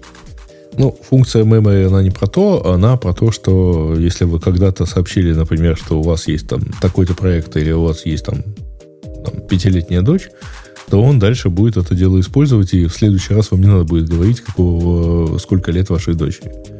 Вот, он типа вспомнит, что вот она такая есть, и там будет даже панель типа управления этими фактами. То есть что-то можно будет потребовать удалить как факт. Вот. Там отдельные вот эти экстрагированные факты можно будет посмотреть. Э, но пока это доступно только узкому кругу ограниченных людей в, в Америке по-моему, да? По-моему, так, как, такой, как, как такой был описан. А следующая тема – война за децентрализованный интернет. Э, материал на ITCUA э, про то, что вот какой-то, так сказать, мост перез... между Мастодоном и Блюскаем что-то там вызвал какие-то конфликты. Короче, там чувак такой, который делал, сделал м- бридж между mm-hmm. AT и Блюскаем, э, и, и Мастодоном. Uh-huh. Довольно простой бридж, он, он большой, но довольно, ну, типа, на питоне, кстати, написан. К вопросу о... Вот. Э, и весь ужас ситуации в том, что так как это ну, чисто, чист, чистый бридж, то Э, люди начали возмущаться, что типа я пишу в Blue Sky и не хочу, чтобы мои посты были видны в Мастодоне. Это, ну, в открытые посты, разумеется, публичные, потому что другие не, не забирались. И наоборот, типа я, я пишу в Мастодон, но не хочу, чтобы в Blue Sky кто-то кто мог смотреть за моими сообщениями. Вообще фигня какая-то. Пусть пользуется нормальным Мастодоном. Uh, ну и, собственно, все. И из этого все началось. Кстати, между прочим, вот там я, смотрел на этот, uh, он называется Bridge Fed. Я на него смотрел, он очень забавный. И чувак написал сразу как это, сразу с облаком. Ну, типа, что вам мучиться? Просто делаете в Google Cloud себе аккаунт э, и туда заливаете, и все работает. Такая странная история. Так вот, э, большая часть скандала связана не с самим бриджом, а с тем фактом, что, ну, вообще, это ерунда какая-то. Не хочу, чтобы кто-то, значит, в другой сети смотрел на мои сообщения. Чтобы вы понимали, э, я сейчас вам дам ссылку правильную на... Есть. Вот, держите. Там чудовищное количество комментариев. Некоторые написаны в таком объеме, что сразу видно, эти чуваки, они, ну, не, не твиттерские, знаете, вот прям видно. Не умеет 140 символов. Знаете, когда ты читаешь комментарий к ишью в гитхабе, который не влазит в, больш... ну, в мой большой экран, ну, он просто ну, не влазит. Все. Это Слушай, ну очень ну, нет, подожди, стра- пока, странно. пока у меня влазит, я, я кручу ниже, ниже, ниже. Но да, они довольно объемные. Прям такая а дискуссия, тебя, как на хорошем форуме. А тебя, Бобок, тоже пугают люди, которые пишут такие комментарии длинные? А, ну, знаешь как, там часть из этих комментариев это эссе на тему, почему э, у автора должно быть, должна быть свобода э, обращаться со своим контекстом, контекстом так, как он захочет, а не так, как вы захотите. И когда это вот такого типа эссе, ну, ничего страшного я в этом не вижу. Э, они меня не пугают, но кажутся довольно странными. Не, да. меня не ну, пугают. Меня автор, автор, там... авторы пугают. Мне, мне кажется, люди, которые пишут длинные комментарии, что-то с ними не так. Ну, у меня жена такая, она тоже пишет комментарии больше, чем статья блога, которую она комментирует. И я ей все время говорил уже последние 30 лет, что что-то с ней не так. Но когда у нас в комментариях приходит чувак, был у нас несколько подкастов назад, написал комментарий, три Он штуки. до сих пор есть. Три штуки ответа друг на другу, друг на друга. Ну, оно ж... Потому что не влазило в, один В один, пост, да. Оно ж не просто да. так в один не влазит. Тут же люди подумали, специально ограничили. Не, ни на что не намекает. Не звенит звоночек. Ну, то есть э, ты понимаешь, что вот, э, так сказать, твой подход а, банить за продолжение, например, сообщений, не влезающие в один твит, исключил бы такое понятие, как Twitter Storm или Twitter Thread. У меня такого подхода нет. Я всего лишь говорю, что меня эти люди пугают. Мне кажется, что вот это те самые, что могут и ножичком. Ну, конечно, могут. Могли бы. Это же очевидно. Ну, конечно.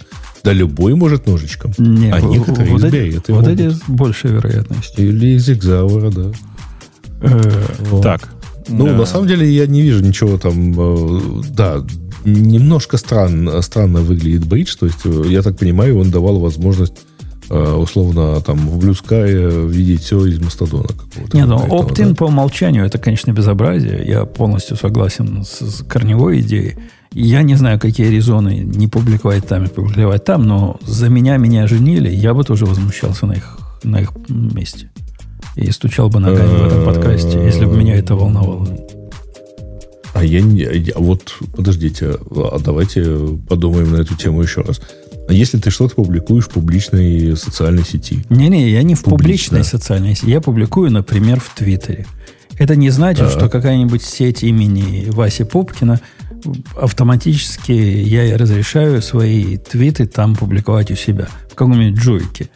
Не, ну, не разрешаю я. И хочу, чтобы было так, сделаю так. А нет, чтобы сами они так делали, это Подождите. нет. А, а, а скажи, пожалуйста, а находить твои твиты в Гугле можно?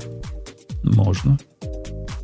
Это угу. то, та реальность поискового мира, в котором мы живем, с которым мы все согласились.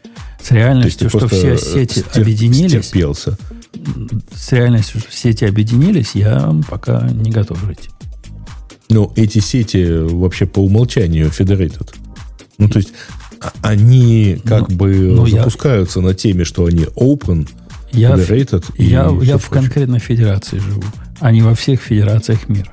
И в этой федерации я согласился с тем, что мои все сообщения федерации. Да, я согласился. Смотри, Мастодон по определению сеть, состоящая из кучи нодов. Я же говорю, я а, с этим согласился уже. Ты тут, тут не с тем споришь. Я согласен. Ну? Я не согласен с тем, ну? что все э, federated сети это для меня одно и то же. Да нет, не одно и то же. Я выбрал Мастодон специально, если бы я выбирал. Специально потому, что, не знаю, туда не ходит злобный какой-нибудь чувак, который везде ходит, а там его нет, и я не хочу с ним на одном гектаре сидеть. А он там сидит.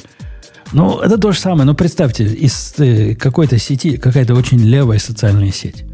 И вот в нее какая-нибудь правая сеть, типа True какого-нибудь Трампа, начнет себя все подсасывать сообщения. Ну, это ведь, ну да, и там публично, и там публично. Ну, по, по сути, безобразие. Ну, подождите, давайте уйдем из пространства социальных сетей, например, мессенджеры. А вот у тебя есть Jabber. Он тоже federated по определению. Вот у тебя есть аккаунт на Jabber.org, но ты не согласен, что тебе будут писать из Jabber.ru, например. Да нет, ну ты, ты ж, неужели ты не понимаешь, о чем я говорю? Я говорю совсем о другом. Представь, есть Jabber, а есть другая сеть, которая не Jabber с другим протоколом. Ну, Facebook я, Messenger. Я в Jabber сознательно пошел, потому что я хочу федеративности Jabber. Я не хочу федеративности всего на свете. Ну, вот это моя мысль. Ради бога, в Jabber я согласен сидеть федеративно. Да, я на это согласился. На остальное я, может, и не против. Но вы меня спросите. А не, не подписывайте меня на всеобщую федеративность всего мира, которую вы только что прикрутили. Я, я тоже против. Ну, слушай, по-моему, эссе бы писать не только не, что прикрутили. То есть оно изначально предполагалось, что в прекрасном интернете будущего все federated сети будут взаимно обмениваться.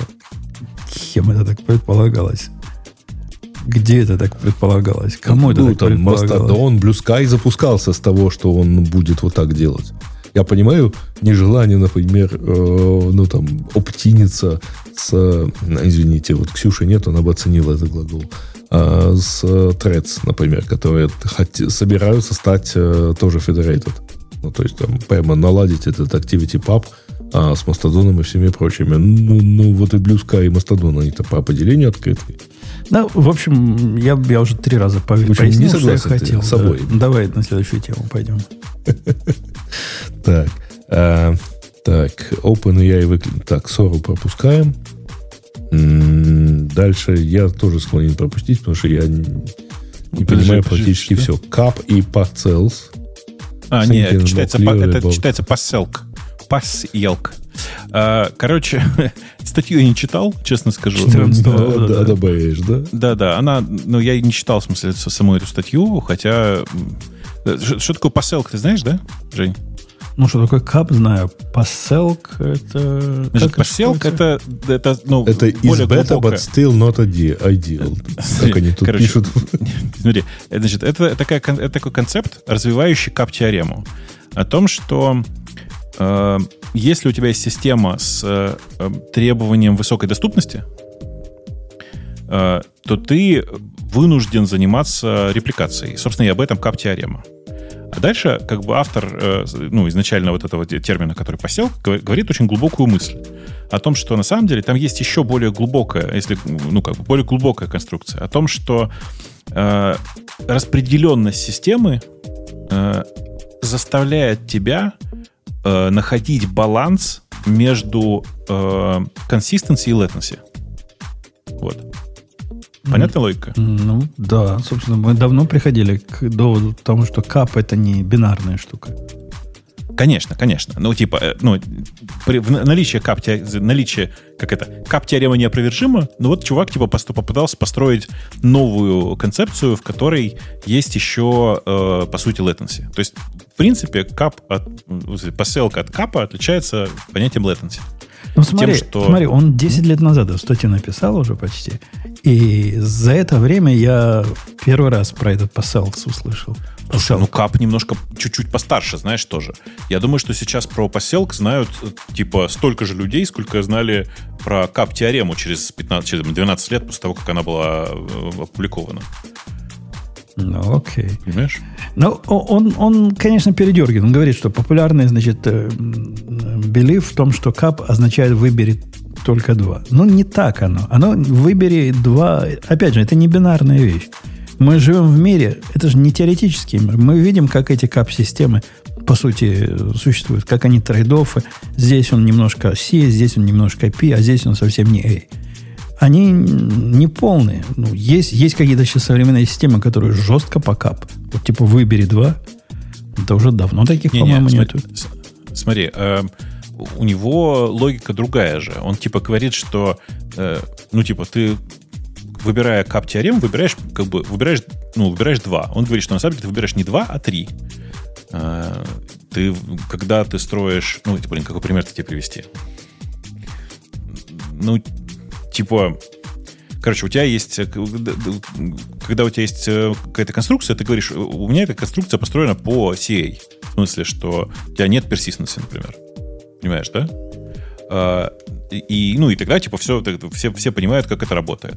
Вот он предлагает идти глубже и говорить, что у нас, например, есть э, э, система, в которой есть, э, э, типа, есть PA, э, да, PEA, но еще есть L. Ну, типа, но э, в ситуации, когда у тебя нет C, ты э, э, компенсируешь это с помощью L. Ну, у тебя есть какая-то, типа, консистентность, но она не, не, не совсем консистентная. Но какая-то, как, чего-то ты можешь да, сделать. Да, она, она эвенчуальная консистенция, которая, которая достигнута за счет, э, собственно, за счет latency она и, и создана. Ну, и, да. ну, как бы, и ну, да. Не, ну, понятно, понятная идея, в общем, ну, окей. Ну, вот. Не, не, она неплохая сама по себе. Монго ты как бы ты классифицировал по, этой, по этому подходу? Но она очень давно уже не чисто двухбуквенная. Она, она позволяет ну, себе... Это в зависимости от того, какие ты write read концерны назначишь, ты можешь в нужную сторону затюнить. Ну, я про дефолтное состояние. По дефолтному состоянию она э, PA, да? Но она, она не C, да, она не C. У нее да, write, write majority, у нее нету по умолчанию. Да-да-да. да. Ну, вот она типа PA, вот в его классификации она PA э, slash EC. Окей. Okay прикольный подход, в смысле, сам по себе. Ну, но глобально, мне кажется, что кап-теорема, безусловно, была ну, гениальным, гениальной формулировкой, а это, ну, просто хорошая. В смысле, это просто хорошее добавление к но, гениальной Вообще, вообще к слову, э, то, что, то, что в Монге нету right majority из коробки, это для меня был вообще факт удивительный, когда я это понял. То бишь, ну, это удивительный какой-то выбор дефолта. У вас есть реплика сет, который ты пишешь, тут же читаешь, и у тебя чтение может быть не то, которое запись. Ну, они об этом много раз предупреждали, да. Да, да, да. Это, ну, удивить может. Мне кажется, мы с тобой это обсуждали, когда в Монге, э, как она была, Тайгер она называлась, да, появилась, помнишь? Угу. Мы тогда как раз обсуждали, что там типа много проблем с этим возникает. Господи, сколько ж лет назад это было. Блин, слушай, я тут один из своих сервисов э, ну, таких домашних небольших, перевел с Монги на PostgreSQL просто потому, что, ну, там так надо было долго объяснять. Насколько же с Монгой комфортнее все писать? Вот эти вот вот эти старорежимные вот это вот, а тут давайте таблицы создадим. Эти, чем-то это все как бы непонятно, чем описывать надо, при том, что у меня валидация все равно, ну, валидация всех данных проходит на клиентской стороне в любом случае. И вот это вот все, и ты сидишь, думаешь, господи, а как же люди живут с этим всем? Не, ну, нет, ты, ты, ты понимаешь, я с тобой согласен, особенно если, если поговорить о несовместимости разных диалектов SQL, то это вообще какой-то mm-hmm. ад. Но есть же какая-то все-таки в этом прелесть в вашем SQL. Ну, например, типичная задача юзера сессии, да? Есть у тебя юзеры, есть у тебя сессии. В Монге ты бы это двумя коллекциями держал, сто процентов. Конечно. И вот теперь возникает вопрос достать э, сессии под юзеров или юзеров под сессии. И вот эти все реляции, которые даже минимальные, они в SQL делаются прямо в полпинка. Да. Но я тут скорее... Да, я, я с тобой согласен, это правда, но я скорее про э, developers, developers experience, в смысле, типа про вот это ощущение в процессе разработки. Безусловно, с SQL-базами, в смысле, с, как это, с реляционными базами в этом месте было бы удобнее, в этой конкретной задаче. Э, но весь опыт, который ты в процессе пройдешь, особенно если ты изначально, там, не знаю, таблицы неправильно создал, тебе нужны миграции, тебе нужно, короче, тебе черт, черт ногу сломит. Да-да-да, миграция — это ад. Я, я стараюсь о нем не думать, да. Ну вот, как бы мне, к сожалению, тут понадобилось, и я прям перематерился весь. Особенно в тот момент, когда данные пришлось перенести, и оказалось, что в некоторых местах, ну, короче, прям это был, была груст, грустная, сложная история. И э, я прям много ругаюсь на тему того, что в, э, люди недостаточно много используют э, Монгу. Конечно, есть штуки, которые это э, ну, нивелируют. Многие ормы любят. Ты же, ты же, по-моему, не пользуешься Ормом. Я не люблю, не люблю вашу а я, а, я, а, я, а я не помню, я тебе рекомендовал же призму или нет? Не помню. Э, в твоем случае должно быть goprisma.org. Это, короче, значит, есть призма. Призма — это э, довольно прикольный заход на ORM, который выглядит вот как. У них есть свой собственный язык для описания структур баз данных. Ты его описываешь, а дальше генератор за тебя генерирует все вот эти вот скафолды, ну, короче, все нужные тебе скелеты для твоего языка, для того, чтобы этим пользоваться как объектами. А, тоже, э, тоже, ну, тоже не наш путь. Мой, мой путь, я хочу, Леха меня поймет, я хочу, как, э, как назывался эта балалайка у вас, которая к Монге делала человеческие запросы. Мне все, вот этого уровня хватило.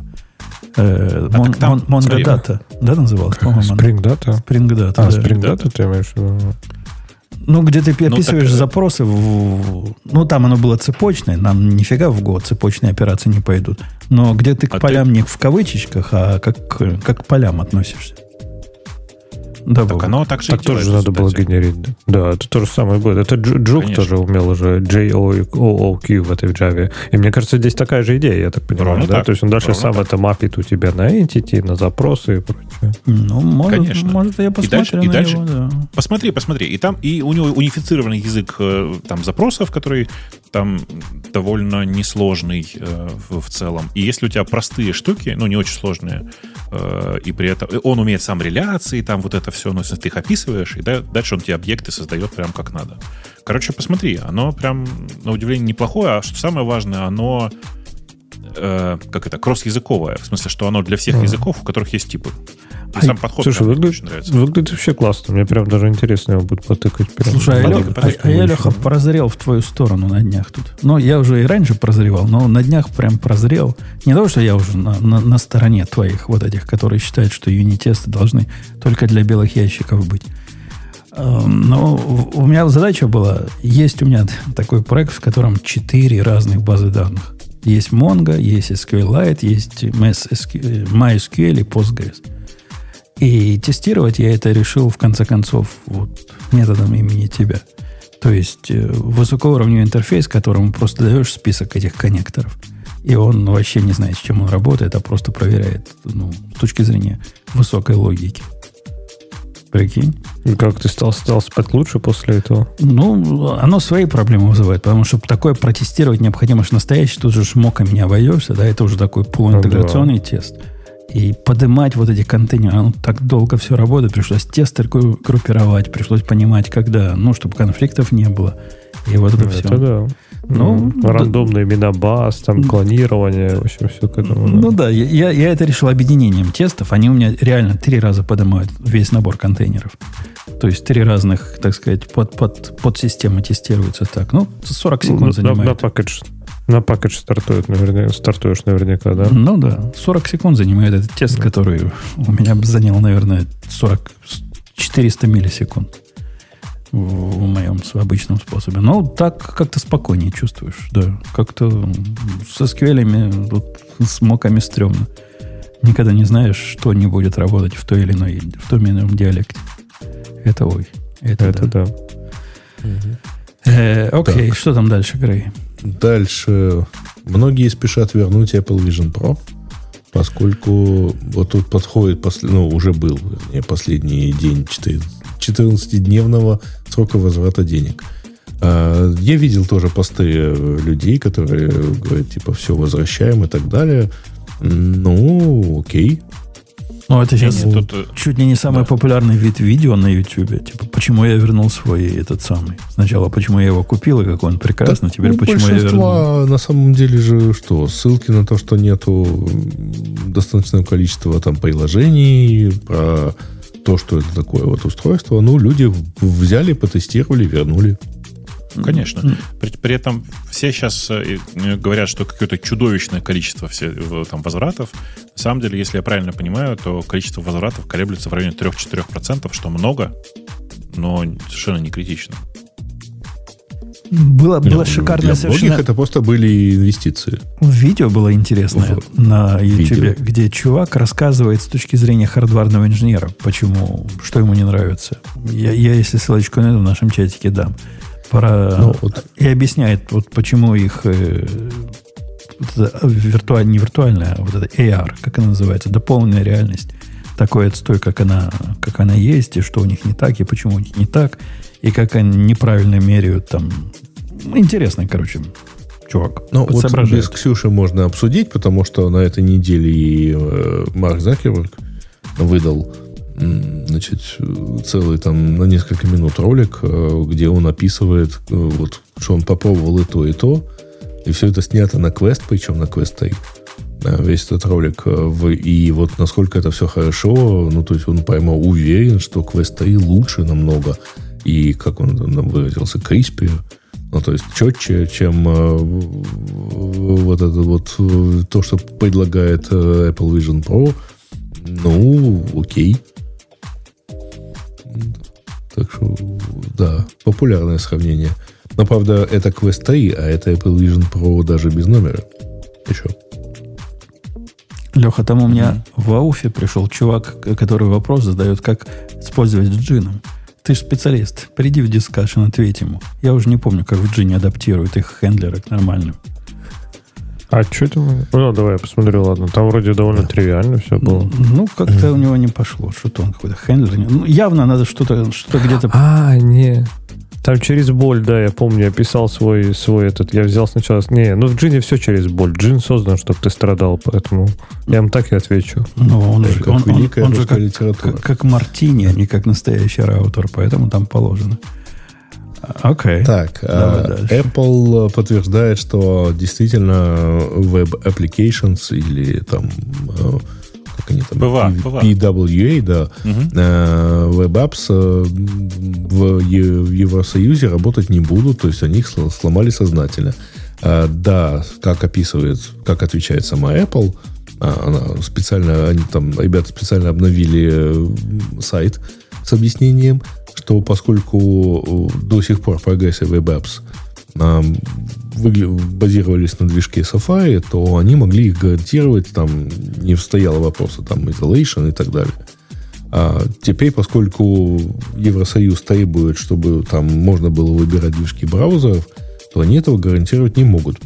А PWA э, это ну, фактически полноценное приложение, только созданное вот там на базе движка браузера. А вот, как, какой-то, какой-то довод сомнительный, вам не кажется? А чем, собственно, вот эта изоляция PWA приложения отличается от открывания сайта просто в чужом браузере? Вот теперь это будет открывание сайта. Ну, я понимаю, что теперь оно будет, но почему раньше им это мешало? Какие такие, жалко, Ксюши нет, какие такие права получает вот приложение в этом режиме, которого не было до того, как оно в этом режиме было запущено? Оно был сайт, и сайт остался, просто у него рамочки пропали, и ярлык добавился. Какой-то, как что-то они мудрят. Бобук тоже отошел, он бы ответил. Я, я не понимаю, в чем тут причина. Если наши слушатели знают, какие такие э, потенциальные уязвимости они пытаются этим избежать, если это про уязвимости. Дайте знать.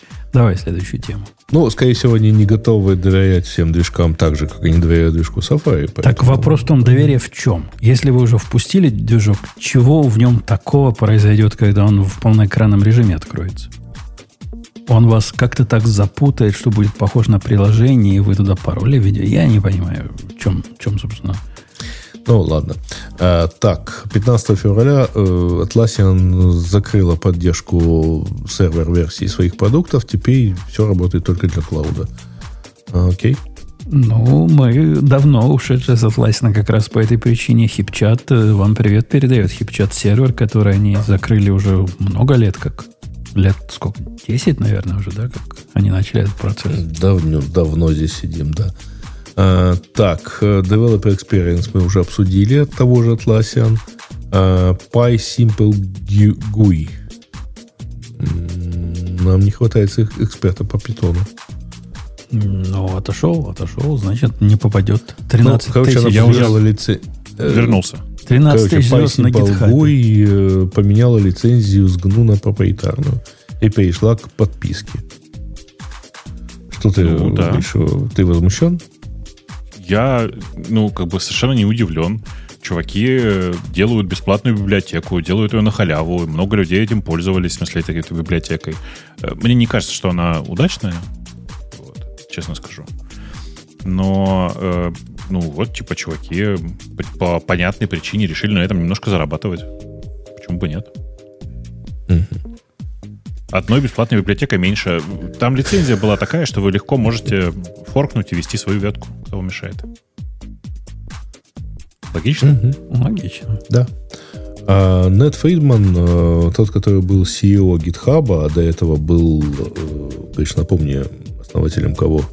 Да, да, дофига. Он до этого был э, Замарину, руководителем Замарина. А, да, он был к Самаринам, основателем к Самарина, почему его и купила Microsoft. Да? То есть не из-за него, конечно, но вот не, нет, как он нет, попал в Microsoft. Да. Из-за них обоих. Из-за за Мари, за Марину это было два человека. Это Мигель Дейказа и Нет Фридман. Угу. Вот. Э, он инвестирует 100 миллионов долларов в Magic Dev. Модель э, с многомиллионными контекстами, которая прямо намного лучше работает э, в смысле программирования, в смысле кодирования, чем любой Copilot, как сам Нед Фридман заявляет в своем твите. А, ну, окей. Я даже, ну, я даже не знаю. Круто, кажется, товарищи. Что... В интересное время живем. Да-да, мне кажется, что это прям, прям очень, очень воодушевляющая штука, потому что Нет, он не тот чувак, который будет просто так на ровном месте э, куда-то выпухивать свои деньги. подобные вещи. Да-да. А так, чтобы вы понимали, они подняли, сейчас я боюсь соврать, типа 150 миллионов они подняли. Magic Dev да? ты имеешь в виду? Magic Dev, да. Ага. Не, мне было, а в смысле инвестиций на это, мне гораздо больше нравится вот этот Vesuvius Challenge. То есть, ну, вот, вот, буквально пару недель назад прошла большая новость про то, что они все-таки смогли расшифровать э, сгоревшие свитки. Вот. Э, прям красивая новость, да. И там он тоже один из главных инвесторов. Э, окей, что там еще хорошего? Так, э, Gemini 1.5 мы пропускаем. Э, Stable Cascade, следующий шаг в развитии Stable Diffusion. Это непонятно, о чем, о чем говорить. В смысле... Ну, дальше все после... по одному баллу и, и то. После того, как вышла ссора, говорить про синус Stable Cascade вообще непонятно как. Угу. А, и что у нас еще? Мета улучшает юнит-тесты с помощью LLM. Ну, нормально. Че? Молодцы. Там у них целый white paper про это во всяком случае, первая страница его доступна. Да. А, новая так, LV, LWM, Large World Model. Это такая же история. Э, модель с миллионным контекстом, которая, как утверждается, работает. То есть, на самом деле, не очень понятно, работает она или, или нет. Э, кажется, что тему добавил автор э, канала, на который, на который он и сослался. То есть, по-честному, это э, SEO-оптимизация в наших комментариях.